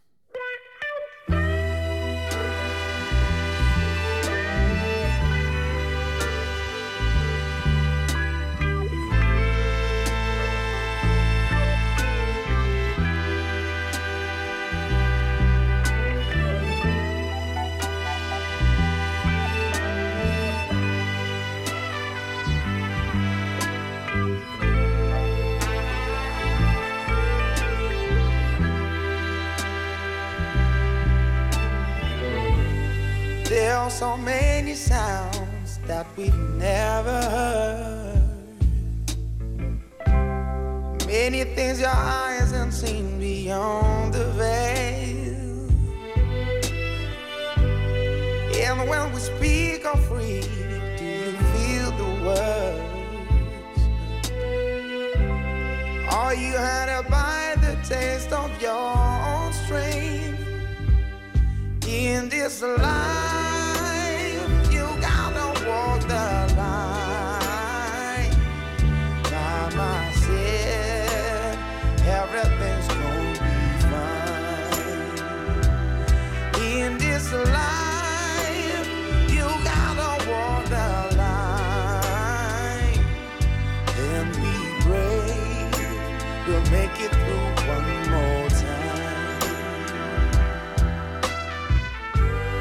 I had a dream one day, beautiful and pure. A little birdie came and sang a song to me.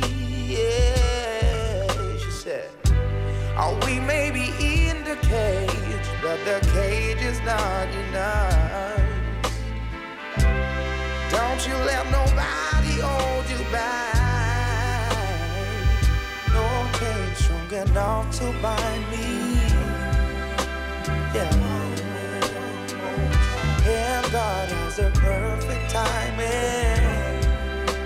Yeah. Brother, tomorrow your day is coming. Yeah. Sister, tomorrow your time is coming. And this life, you gotta walk the line. My mind says that everything's gonna be fine. And this life, you gotta walk the line. Then we pray, we'll make it through one more time. In this life,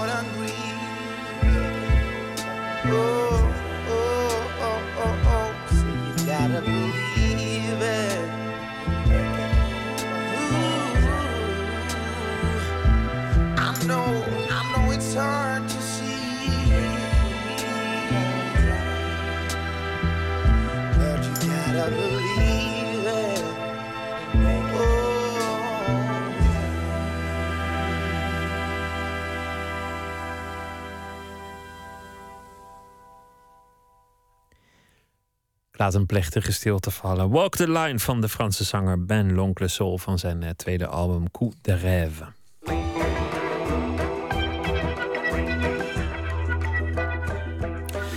Bij leven en welzijn kon Martijn Teerling zijn gedichten, tot zijn grote verdriet, niet gepubliceerd krijgen. Negen maanden na zijn te vroege dood gebeurt het dan toch wel. Morgen verschijnt de bundel Ademgebed en daarin staan al Martijns gedichten. Niet dat het er heel veel zijn, hij werd maar zesentwintig jaar, Martijn Teerling.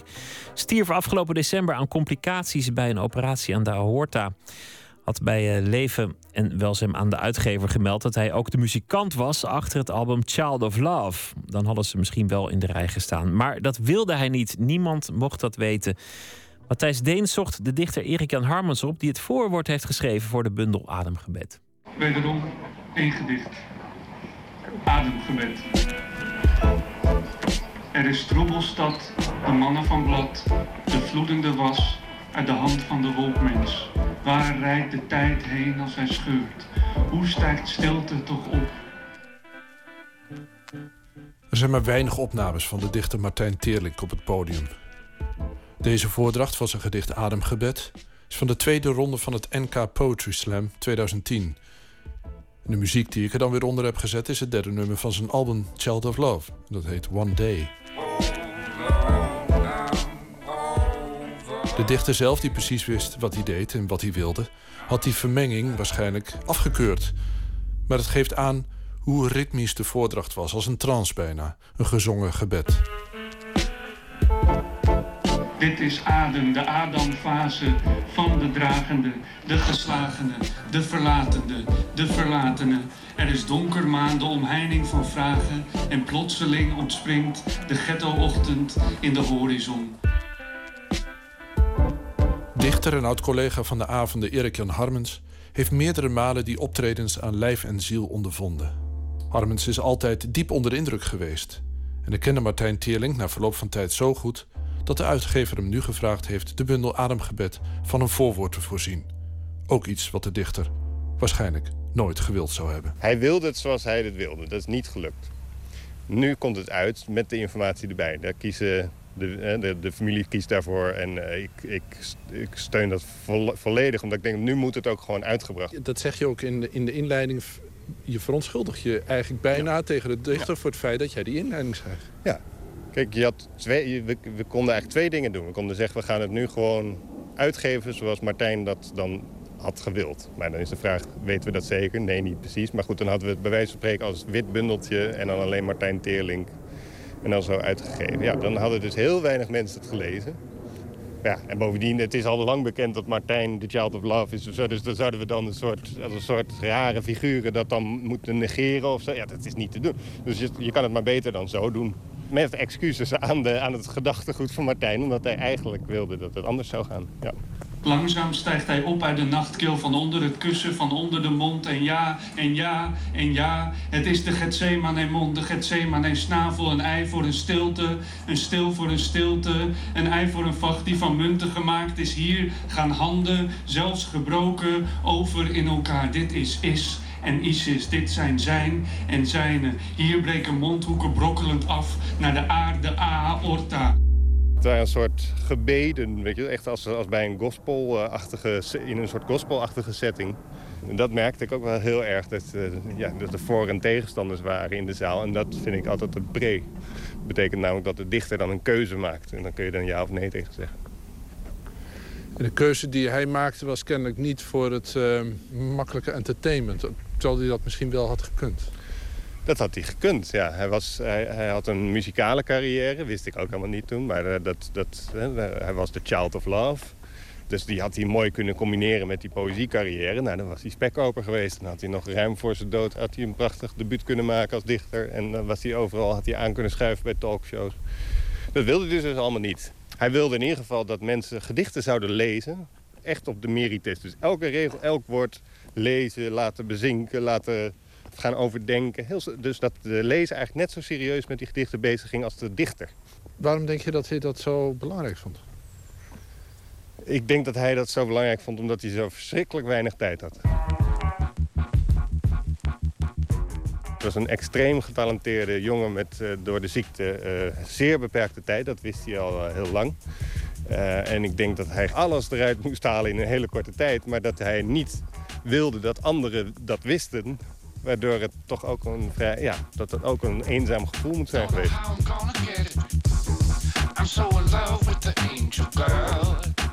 Welke taal is wijdverspreider dan het ademgebed? Het stamelgevecht, het babelgezwets. Er is klank, dank, maar alles is mank. En de ankers gebroken, de ankers verbogen. Het ijzeren zaad van de zee is een meermin geworden. Een meermin gebleven als zout over de stedeling. Zijn blauwe gezin, de vergeteling. Vergeten, vergeelde profeet, of dit is de verneveling. Is dit, de, dit is de vis die zijn schubben moet eten, want water is honger. En vrouwen zijn trek.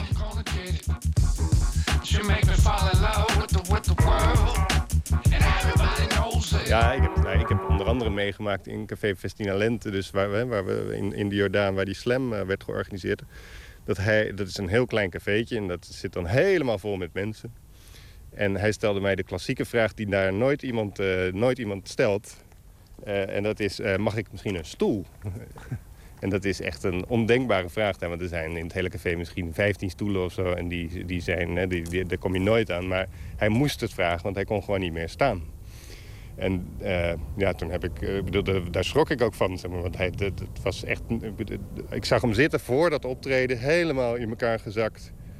Uh, dat machtige, lange, grote lijf van hem, uh, ja, hij kon, hij kon niet meer uh, volhouden, zeg maar. Nou, en alles pompte hij er toen uit om dan dat optreden in ieder geval te doen, wat hij heel goed deed. Ja, en daarna heeft hij dan dagen op bed gelegen om daarvan te herstellen. Ja. Iedere dag is een dag om op dadels te stampen, om voeten te voeden met ogen van grond. Want die ogen zijn donker en grondig verzameld door het ongevonden kind uit de muur. Dit is het vuur van de vlinder van man. Dat hele serieuze vond ik iets, iets heel merkwaardigs en ook wel fascinerends. Van dat iemand zo bezeten... Ik ben dat ook hoor, maar hij, hij, hij was ook zo bezeten van die voordracht... Uh, Dat, dat hij dat dus allemaal uit zijn hoofd deed. En met, de, met die lange spitse handen en dat spitse gezicht. Ook de microfoontechniek had hij zelfs... had alles ook voorbereid. Hij had overal aan gedacht. Um, uh, bij Poetry Slams ook, heb je ook verschillende rondes. Hè? Dus als je dan doorgaat, ga je naar de volgende ronde. En heel veel dichters, als die horen... je gaat naar de volgende ronde, dan gaan ze in hun paparassen zitten snuffelen. En je ziet een soort panieken. Ze moeten nog drie keer naar de wc. En en Martijn die neemt gewoon heel rustig... voor kennisgeving aan dat hij naar de volgende ronde is. En doet vervolgens weer zonder enige fout zijn volgende set. Ja, dat is natuurlijk toch wel echt een ongelofelijke kwaliteit. Dat is dit litteken Nederlands. Er is het krabben, het krabben, de krammen, de kannen, de straten van A en de trechten van O. En de koning van honinggezichten, de rechten van zomer en dromen en stroom in de trechten van... Hij had dus eigenlijk een geheim. En niet, buiten het feit dat hij, dat hij die ziekte had... had hij ook een, een andere parallele carrière, bij wijze van spreken. De muziek. Was jij daarvan op de hoogte? Hoe ging dat? Nee, hij heeft me ooit... Dat weet ik nog echt, dat hij in Festino Lente, uh, dat café, tegen mij zei van... Uh, echt zo'n beetje terloops. Ik ben ook nog wat met de muziek aan het doen. En ik denk dat ik me ook kan herinneren dat hij ongeveer zoiets zei van... Uh, dat dat wel groot kon worden. Hij was ook wel overtuigd van wat hij deed... en hij was ook overtuigd van de kwaliteit van wat hij deed. Absoluut, ja. Maar dan was het ook onverdraaglijk voor hem... dat die uitgevers dat niet zagen. Maar dat is precies de kern. Het is onverdraaglijk als je niet wordt uitgegeven... terwijl je weet dat je zulke goede gedichten schrijft. Dat is ook onverdraaglijk, maar de wereld zit anders in elkaar. De wereld wil een verhaal achter een gedicht... Maar hij wil het, zoals uh, Paul Celan, hè, dat is zijn grote idool. Dat is de Roemeense Duitse dichter, Duitsstalige dichter... die zegt van een gedicht is als, een, als flessenpost. Dus je, je stopt een, als dichter doe je een, een rolletje papier in een fles. Een kurk erop, je gooit hem in het water. Iemand pakt die fles uit het water en leest het gedicht. Die heeft geen idee wie die fles heeft geworpen. Die heeft geen idee wie die tekst heeft geschreven. Jij, dat wilde hij. Dat was zijn ideaal. Daar was hij echt bezeten van, van dat beeld ook. Oh, want daar is het groot. Maar hier is het groot. En hier is het vlot naar de. Hier is het vlot naar de. Hier is het bot op de. Hier is de strot van de. Hier is de dier naar de nieuwe rivier. Naar de. Hier zijn de graten. En hier zijn de vaten. En hier is de adem. En hier is de adem. En hier is de adem. En hier is de amen. En hier is de amen. En hier is de amen.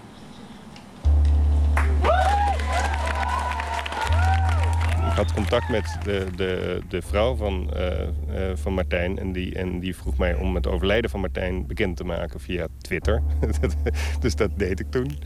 Uh, en vervolgens kreeg ik berichten van allerlei mensen die dus The Child of Love zo goed vonden en dergelijke. Maar ik, ik had, toen heb ik The Child of Love gedownload en geluisterd. Wij kenden dat gewoon echt helemaal niet. Is dat niet heel, heel vervreemdend? Dat je denkt van, is dit een mel? Of... Ja. Down the drain.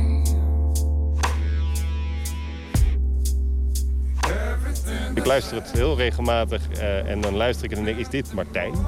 Ik weet dat hij het is, maar het komt heel anders binnen dan de gedichten. De gedichten die heb ik inmiddels helemaal in mijn in mijn vezels zitten. En uh, ik heb zelfs, uh, toen hij overleed, een gedicht geschreven in zijn idioom ook. Nou, ja, dat is ook wel heel bijzonder om te doen, dat, dat ik dus eigenlijk zijn taal overnam. Als een soort hommage. Ja, nee, anders. Het is meer dat het was alsof hij uh, mij overnam of zo. Dus, dus dit, dit is ook bijna religieus. Ja, dat, uh, dat je wordt gekaapt door een dichter. Zoals uh, uh, reggae-zangers doen dat vaak. Hè? Van captured by, uh, plup, plup. Dan is zo'n artiest captured by een D J of zo. Zo was ik even captured by uh, Martijn Teerlink. Ja. Dat was heel bijzonder. Dus dat geeft wel aan hoeveel, uh, hoe, hoeveel indruk die maakte, ook na zijn dood.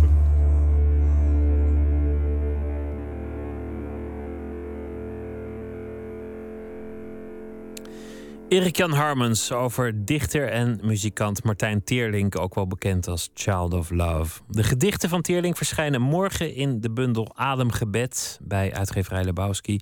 Een bijdrage van Matthijs Deen was dat. We gaan luisteren naar de nieuwe plaat van Ryan Adams. Bracht de jaren, afgelopen jaren heel veel verschillende dingen uit. Soms weer country, een beetje rock. Nu is er een titelloos album en uh, ach joh, luister lekker zelf. Het heet uh, My Wrecking Ball.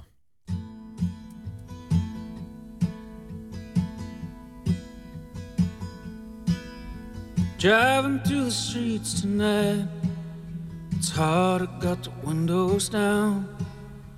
I wish I could call you, I wish you were still around. Nothing much left in the tank, somehow this thing still drives. It forgot what it needed, but somehow still survives. And all the walls we build, they must come down. Hey, you're my wrecking ball, won't you come and maybe knock me down? Hey, you're my wrecking ball, won't you come and maybe knock me down? Hey, you're my wrecking ball, won't you come and knock me down? Come and knock me down. Come and knock me down tonight. Lying in the bed at night, feeling like I'm somebody else. My thoughts inside my head get lost inside the haunted house. Everyone I used to know left their dreams by the door. I accidentally kick him, that's how I can tell you're still not sure. And all the walls we build, they rise and they fall. But hey, you're my wrecking ball, won't you come and maybe knock me down? Hey, you're my wrecking ball, won't you come and maybe knock me down? Hey, you're my wrecking ball, won't you come and maybe knock me down? Hey, you're my wrecking ball, won't you come and knock me down? Come and knock me down, come and knock me down tonight. Come and knock me down, come and knock me down, come and knock me down tonight. Come and knock me down, come and knock me down, come and knock me down tonight. Come and knock me down, come and knock me down, come and knock me down tonight. Driving through the streets tonight, it's hard, I got the windows down. I wish I could call you, I wish you were still around.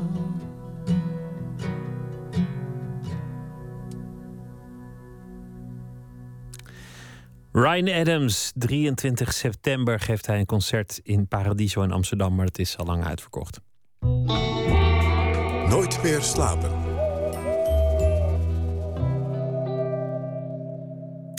Over een paar uur uh, begint het. Prinsjesdag, in Nederland wel beschouwd de belangrijkste politieke dag van het jaar. Zoals bekend, in de troonrede gaat het zelden over kunst en cultuur. Vandaar dat onze nachtcorrespondent Anton de Goede een rondgang heeft gemaakt langs verschillende woordvoerders op dat gebied. Wat zouden zij tijdens die Prinsjesdag graag willen horen uit de mond van de koning? Goeienacht, Anton. Ja, Pieter. Inderdaad, ik heb drie woordvoerders gesproken. Want wat is de stand in de cultuurpolitiek? Naast de enorme bezuinigingen die de kunstensector onder het vorige kabinet kreeg te verduren, gaan er hier en daar stemmen op dat ons hele kunstsubsidiesysteem, gebaseerd op het principe van Thorbecke, de overheid bemoeit zich niet met de inhoud van kunst, eigenlijk eens tegen het licht zouden moeten worden gehouden. Er is nu een systeem van overheidsgeld, dat gaat naar allerlei fondsen, met daarin mensen uit de kunstwereld zelf, die dan zorgen voor een kunstenplan waarin wordt aangegeven welke instellingen, gezelschappen en kunstenaars hoeveel subsidie ontvangen. Iemand zei eens, die fondsen die functioneren eigenlijk als een soort witwasmachine van overheidsgeld. Het is te weinig democratisch. Maar ja, het, het probleem is, of je bemoeit je met de kunst, of je hebt van die stichtingen die er als uh, witwasmachines tussenin zitten, of je laat de kunsten aan het lot over, of het is gewoon een gabbelton waar iedereen alles uit kan pikken. Kortom, is er wel een goede oplossing?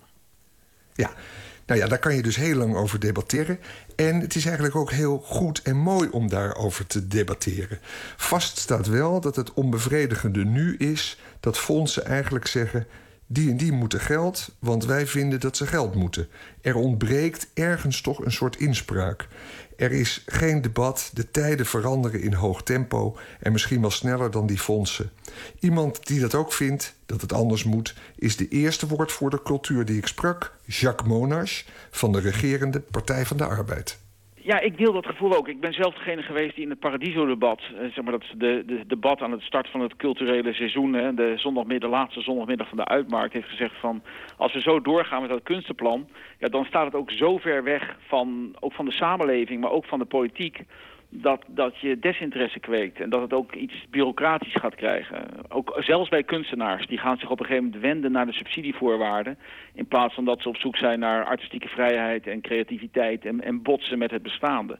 Dus ik, eh, zonder nou direct het overboord te willen gooien, heb ik wel gezegd, is dit nu echt de route die we met elkaar willen?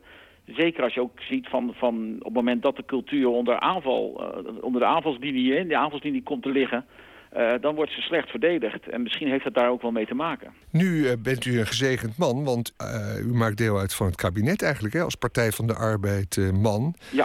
Dus u heeft zich natuurlijk sterk gemaakt voordat dat morgen in die troonrede ook tot uitdrukking wordt gebracht. Nou, dat is altijd mooi. Als je een debat begint, willen mensen van een politicus dan ook direct boter bij de vis. Kijk, wij, wij hebben vorige week ook in de Kamer daarover gedebatteerd. En ik heb juist gezegd, laten we dat debat nu met elkaar voeren, ook met Uh, met wat moet er in dat kunstenplan komen? Uh, is het niet bijvoorbeeld zo dat het huidige plan misschien te veel de zittende, de gevestigde orde beschermt? Wat je veel hoort is dat nieuwe makers, maar ook, maar ook nieuw publiek, heel weinig aan bod komt. Ik heb het zelf uit eigen ervaring meegemaakt dat, dat uh, een prachtige voorstelling van meneer Goos in de stad Schouwburg wordt bezocht door, door het bekende, uh, ja, toch, toch witte, wat elitaire publiek. En drie, vier weken later een, een voorstelling in diezelfde stad Schouwburg van een Antilliaanse the, theatermaker, John Leerdam. En de, het publiek verandert totaal, de hele beleving verandert totaal. In plaats van een muisstil publiek is daar opeens een publiek vol met emoties. Ja, en, en dus ik denk ook wel dat, dat we de uitdaging moeten aangaan van, hoe gaan we ons geld richten, maar ook richting de theatermakers, om, om te kijken of we niet uh, heel veel kansen laten liggen. Wat zou u hebben opgenomen in die troonrede als u het voor het zeggen had? Als ik het helemaal voor het zeggen zou hebben... En uh, dan zou ik zeggen van, van wij moeten veel meer uh, in de kracht van de creatieve ontwikkeling en cultuurbeleving van ons, van ons volk, van onze burgers geloven en daar ook veel meer in investeren. Ik denk dat wij in, in, in deze complexe samenleving met heel veel gemaakte werkelijkheden uh, juist als burgers moeten uh, equiperen om creatief te kunnen zijn, om kritisch te kunnen zijn. Dat is wat je nodig hebt om als burger overeind te kunnen blijven. Maar dat is ook wat je nodig hebt om als land verder te kunnen. Zelfs uh, als je het een economische lading wil geven, zegt de Wetenschappelijke Raad voor het Regeringsbeleid, door die creatieve ontwikkeling uh, kunnen wij ons land uh, uh, ontwikkelen in een kenniseconomie. En dat is de economie van de toekomst. Aldus Jacques Monas van de PvdA. Weet je, Anton, dit heb ik nou wel vaker. Hè? Dan, dan, dan hoor ik dat en goh, die klinkt enthousiast en, en bevlogen. En dan voel ik ook een beetje dat, dat, dat het gaat borrelen. En dan denk ik eigenlijk ook van, wat zei die nou eigenlijk? Want, want ik bedoel, er zijn concrete problemen. Het is, het is rampspoed en ellende in heel veel hoeken van de cultuursector. En daar heb ik hem eigenlijk niet zo heel erg over gehoord. Nee, nou kennelijk overtuigt het jou niet zo... en het overtuigt al helemaal niet de woordvoerder cultuur van de S P, Jasper van Dijk... die ik ook vroeg naar zijn verwachtingen van de troonrede. Ja, er zal misschien een obligaat zinnetje in de troonrede staan... als in de trant van... ook kunst en cultuur zijn heel belangrijk. Maar dat zegt helemaal niets over het feitelijke beleid. Het feitelijke cultuurbeleid van deze regering is net zo armoedig als uh, dat van de regering hiervoor, van uh, Rutte één, onder leiding van Halbe Zijlstra als cultuurbewindspersoon. Uh, die bezuiniging die hij toen heeft ingezet van tweehonderd miljoen euro, die wordt gewoon doorgezet door het huidige kabinet, inclusief de Partij van de Arbeid. En dat betekent dat de verschraling nog steeds doorgaat. En je ziet nu ook al de effecten daarvan. En dat betekent dus kaalslag. Nou zegt uh, Jacques Monas van nou ja, um, er is enorm gehakt. Maar wij, nu de Partij van de Arbeid meeregeert... hebben wel degelijk uh, herstelmaatregelen genomen samen met Jet Bussemaker. Er is aandacht voor talentontwikkeling. Er gaat meer geld naar de Nederlandse film. De cultuurkaart gaat er komen. Muziekonderwijs moet een impuls krijgen. En wij willen ook dat kunstenplan zoals dat nu bestaat... dat vinden we te bureaucratisch, hervormen. Ja, met alle respect, maar het zijn allemaal loze woorden. drieduizend man wordt ontslagen in de cultuursector. Lonen uh, zijn met sprongen omlaag gegaan. Steeds meer Z Z P'ers uh, in plaats van gewoon vaste muziekdocenten. Voor muziekonderwijs zijn ze inderdaad een flinke kaalslag uh, gaande... En uh, dit kabinet doet daar helemaal niets aan, behalve dan een paar obligate uh, verhalen over dat het heel belangrijk is. Stel dat de S P uh, meeregeerde, uh, of het voor het zeggen had zelfs, totaal utopisch, maar goed. Wat zou u opnemen en opgenomen willen zien in die troonrede?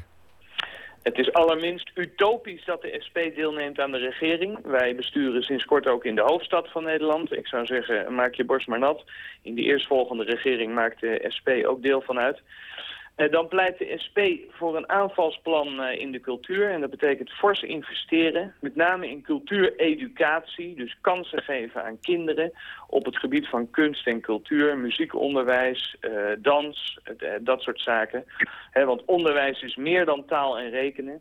Dus we moeten kansen geven aan onze mensen, talenten eh, moeten eh, de ruimte krijgen om eh, zich te ontwikkelen. En dan maken we een eind aan de verschraling die nu plaatsvindt op het uh, cultuurgebied. Ja, Anton de Goede. Utopisch, dat, dat vinden ze zelf helemaal niet bij de, bij de S P. Dat, uh, dat, uh, daar corrigeerde je je netjes. Jasper van Dijk was ja. dat. Ja, klonk, klonk links. Dat, uh, klonk links. Klonk goed en, links. Uh, ja, ik dacht van, nou, ik weet nu waar die Partij van de Arbeid uh, leden blijven. Die, uh, die opstappen, die gaan allemaal naar... die vinden dat uh, de Partij van de Arbeid niet links genoeg meer is. Nou, dat, dat de S P um, is, uh, is nog altijd links, dat hoor je wel.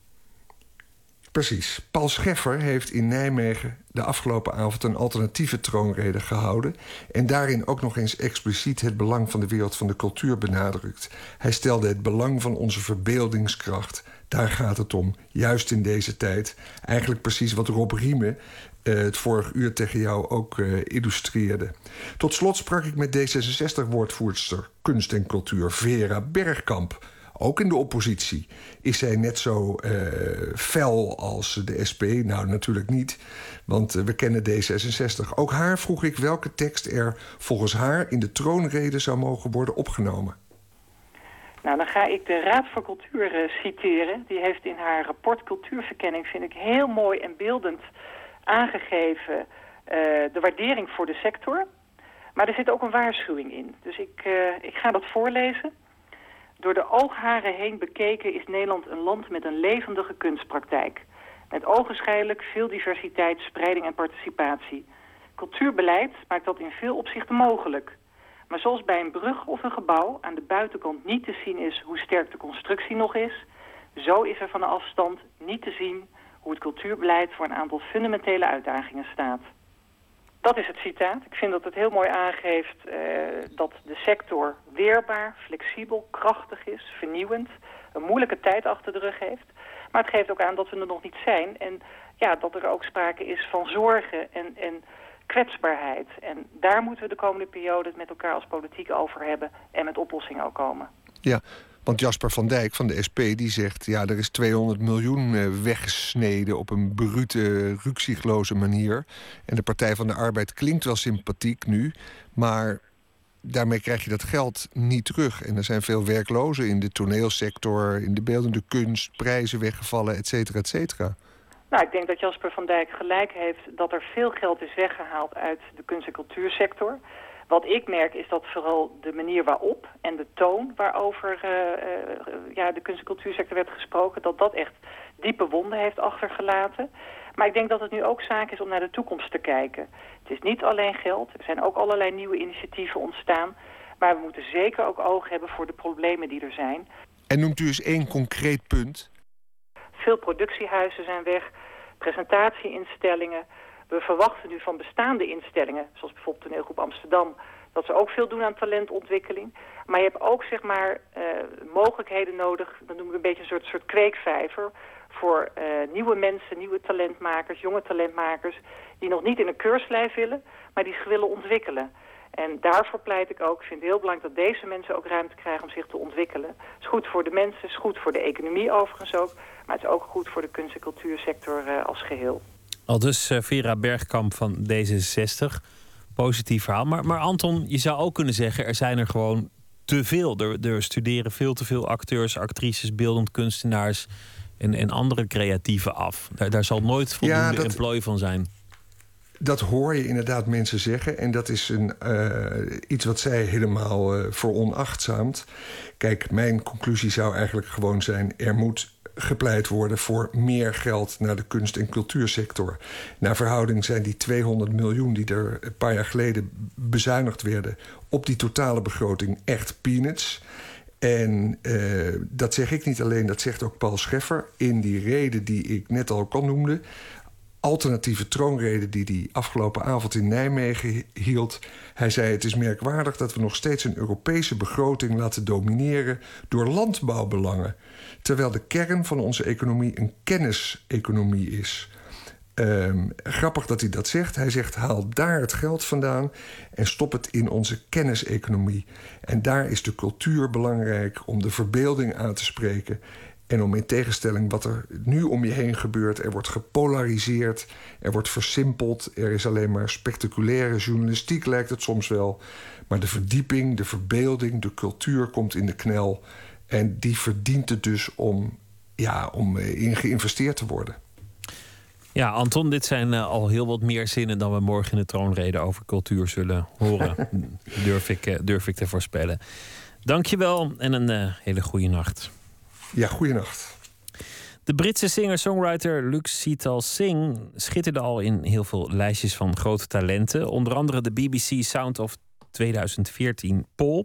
Maar nu is er dan eindelijk zijn debuutalbum The Fire Inside. En wij draaien daar een liedje van Lily White.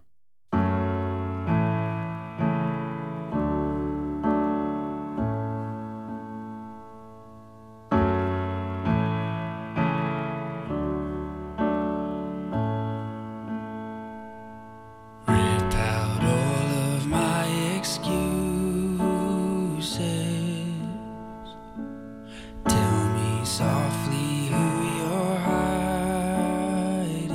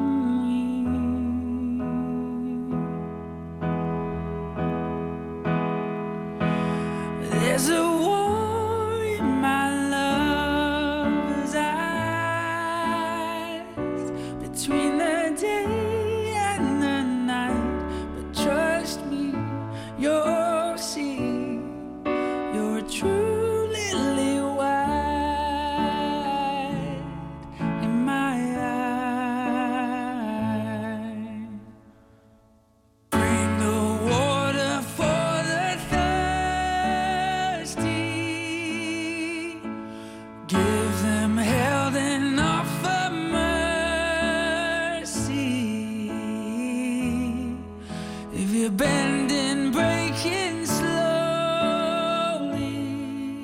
It's only me.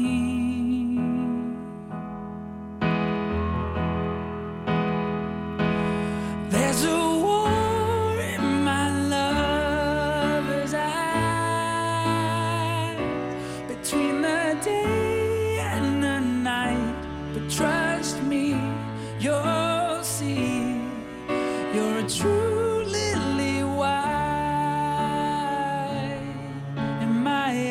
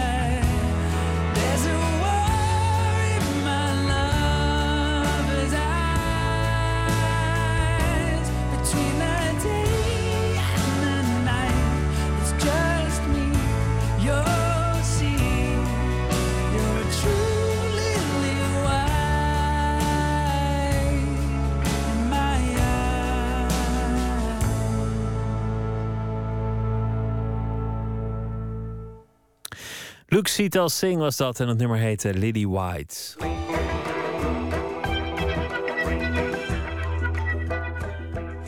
De afgelopen tien jaar zijn er honderden openbare bibliotheken gesloten in Nederland. Maar er komen ook weer particuliere initiatieven voor terug. Volgens Belinda en Theo Augustinus is voor sommigen de drempel om naar een echte openbare bibliotheek te gaan veel te hoog.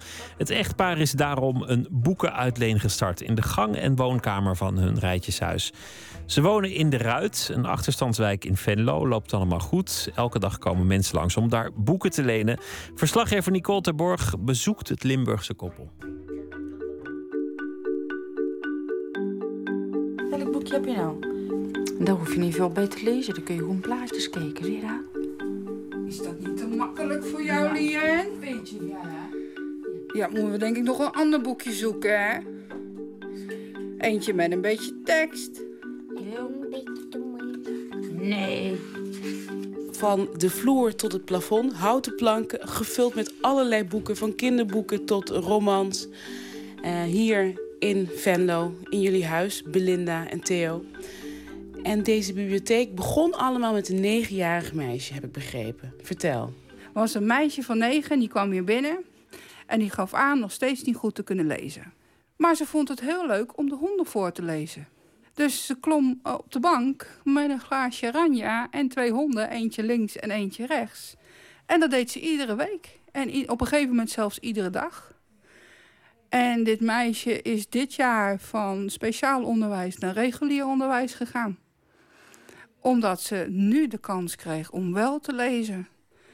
Moeder heeft een heel zwaar leven achter de rug. Waardoor ze haar dochter niet echt stimuleert.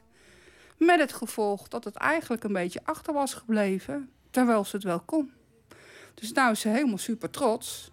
En alles wat ze maar tegenkomt, dat wordt helemaal voorgelezen. Dus dat is heel leuk. En het andere boekje, daar moet nog even de R voor, hè, van terug, retour.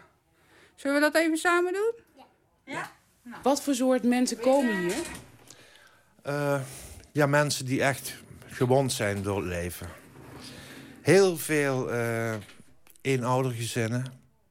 Echt met echte zware traumatische ervaringen. Van de driehonderdvijftig huishoudens hier leven er vijfenveertig echt onder bestaansminimum.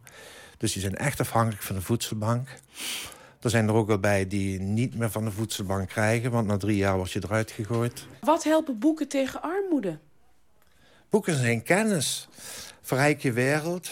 Door kennisverrijking heb je ook een wijder blikveld. En als je een wijder blikveld hebt, ja, heb je ook meer kansen. En je gaat denken, je blijft niet in je eigen, uh, wat moet, in je eigen beerput zitten.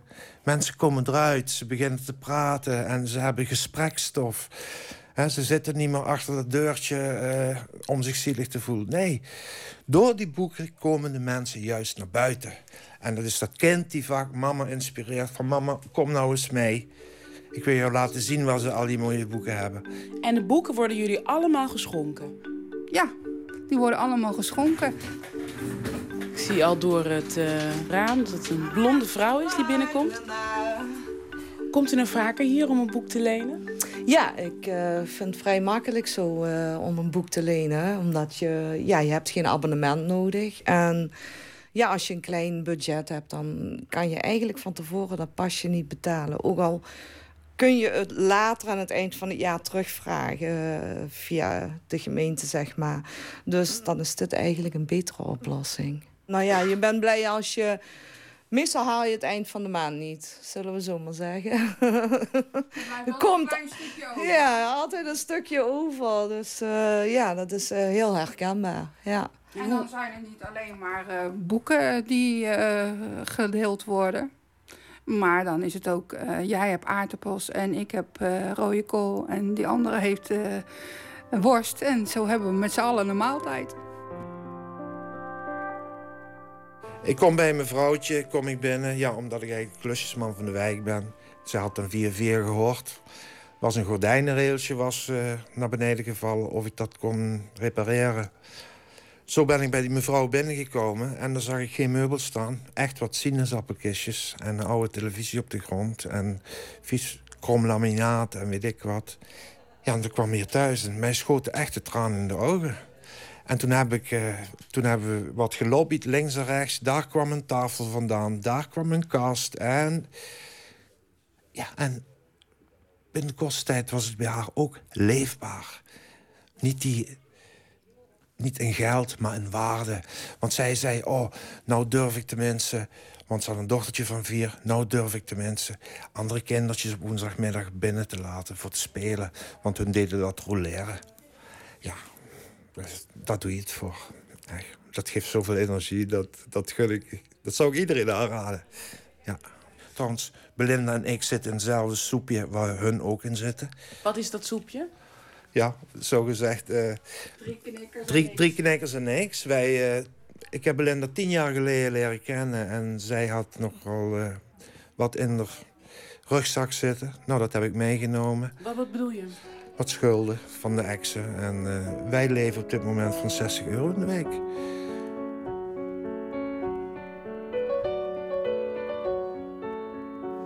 Het is uh, thrillerachtig, maar met een twist. Het is wat mysterieus. Het is wat... Uh, je verwacht het niet. Het heeft een neiging naar Stephen King. Hier die wijk, dat is ook dat dorpsgevoel. Iedereen kent iedereen en het is gewoon leuk. En ik zie echt, want wij zijn echt van plan, de thuisbibliotheek... dat die zich als een inktvlek voor grootte gaat uitspreiden. We hebben nou dan al uh, binnen in de stad... iedereen kent het Alte Wieshoes, het oude Wijshuis.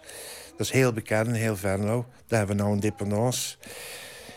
En nou een Blerik, dus we hebben nou al twee dependances... en we gaan het gewoon uitbreiden. Dus de huisbibliotheek breidt zich uit in Venlo? Ja. Ja. We hebben ondertussen twee plukken waar, uh, waar boeken ook uh, beginnen te... te lopen. En dat loopt ook heel erg goed. Wat betekent het voor jou dat deze bibliotheek zo'n succes is? Ik ben er trots op dat mensen uh, door zelfregie, dus zelf iets te leren... uiteindelijk zelfs ook na tien jaar bijvoorbeeld weer werk hebben. De heren die wij hier taalles hebben gegeven... konden geen sollicitatiebrief schrijven. Ja, want jullie hebben een bibliotheek, maar jullie lenen ook gereedschap uit... en jullie geven ook taalles aan mensen... Ja. Ja, en, en deze twee heren die kwamen dus en die wouden een boekje voorlezen voor hun kinderen. Dat ging niet. We hebben ze taalles gegeven. En toen bleek dus dat ze daardoor ook de sollicitatietrainingen bij het U W V uh, uh, misliepen. Want ze begrepen er niets van. Eén van de twee heeft ondertussen een baan, want die kon ineens wel sollicitatiebrieven schrijven. En de andere die werkt nu als klusjesman bij verschillende bedrijven met behoud van uitkering. Omdat hij daarnaast ook nog een dyslexie heeft. Ja, dan wordt het wel heel erg moeilijk. Maar die hebben dus gewoon de, de cirkel van armoede doorbroken door een boek te lenen voor hun kind. Ik zie hier kinderboeken. Ja. Hi. Hi. Er werd gezoend ja, zelfs. Ja, boeken zijn op. Hier zijn de oude boeken wat ik al leend. Dankjewel. Ja, de andere boeken waren heel mooi trouwens. Ja? Ik heb uh, vroeger in het verleden heb ik altijd als, uh, als ja, hoe moet je noemen, ploegleider aan een soort afdelingschef gewerkt eigenlijk in de metaal. En daar heb ik op een gegeven moment heb ik rugklachten gekregen. Ik heb wervels en tussenwervels in de rug los liggen. Daar heb ik toentertijd ook een zware depressie aan overgehouden door allerlei toestanden. En toen ben ik eigenlijk helemaal uitgevallen, zeg maar. En ja, eigenlijk afgekeurd voor tachtig, honderd procent. Wat betekent het voor jou dat je hier uh, van alles kan lenen? Dat geeft mij een heel uh, fijn gevoel. En uh, die goedheid, zeg maar, die er toch onder de mensen is, zeg maar, die, de saamhorigheid is eigenlijk uh, vaak uh, niet meer echt... Uh, te merken, het sociale leven. En dat is hier bij Belinda is dat wel. Dat is heel uh, vrij, open. Als ik geen boeken zou kunnen lezen, wat, wat moet ik dan al die tijd doen, zeg maar? Ik ben niet een persoon, zeg maar, die de hele avond of zo... of tot diep in de nacht voor de televisie gaat hangen... om dan maar gewoon programma's uh, te gaan kijken wat, wat hun je dan voorschotelen. En ja, hier heb je boeken. En dan kan je gewoon zelf kiezen wat je zelf ook... ja, graag wil lezen en wil weten. Welke kan je me aanraden? Die Alexander-connectie, dat is echt Deze? wat voor jou. Ja, dat is ja. echt wat voor mij. Dat is echt wat voor jou. Ja, ze kunnen de mensen niet uit de armoede helpen. Maar de bibliotheek bijvoorbeeld, wat, wat Belinda dan heeft... die kan er wel voor zorgen dat die mensen een prettiger leven kunnen leiden. Dat zij ook boeken kunnen lezen. Want toentertijd, zeg maar, toen ik Belinda dus nog niet kende... ja, de, de, dan wou ik bijvoorbeeld wel lezen, maar ik had, bijvoorbeeld, ik had geen geld om letterborden van de bibliotheek. Ik had geen geld om uh, naar een boekenwinkel of, of naar een tweede, zelfs niet bij een tweedehandswinkel om boeken te gaan kopen, omdat ik daar gewoon totaal helemaal geen geld voor had. En waarom vind je stoner uh, heftig? Ja, daar moet ik intensiever over nadenken. En daar heb ik niet altijd zin in. Ik wil ook wel eens voor ontspanning. Puur om humor een boekje lezen of dergelijke. Ik ben ook een gevluchte vrouw. En ik heb ook uh, armoede gekend. En dat maakt wel dat je uh, het fijn vindt om met mensen te praten... die hetzelfde hebben meegemaakt of meemaken. En dat is denk ik ook een van de voordelen van deze bibliotheek. Het is een ontmoetingsplek.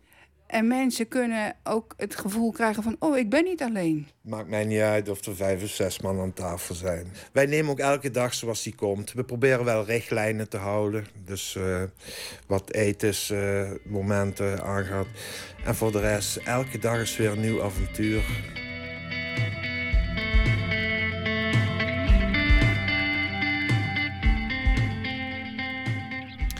Elke dag is een nieuw avontuur, ook in uh, Venlo, in uh, De Ruit, waar ze hun uh, huisbibliotheek hebben.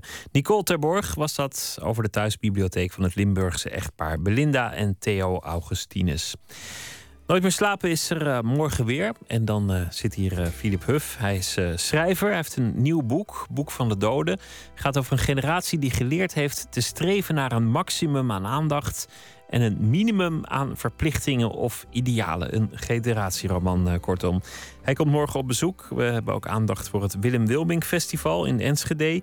Daar wordt het werk van dichter en liedjesschrijver Willem Wilmink geëerd. Zijn nalatenschap inspireert ook elf jaar na zijn dood nog heel veel mensen. Eén daarvan is singer-songwriter Roos Reebergen van de band Roos Beef. We praten met haar over eh, Wilmink.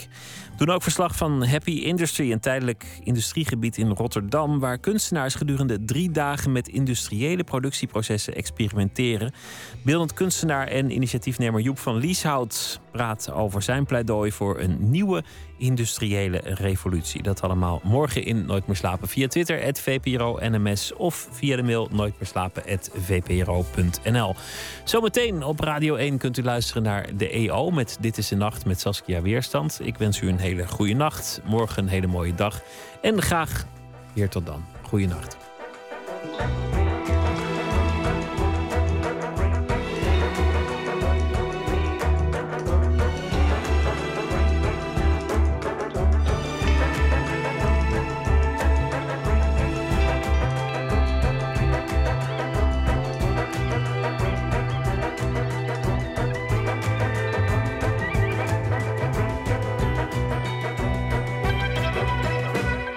Op Radio één, het nieuws van alle kanten.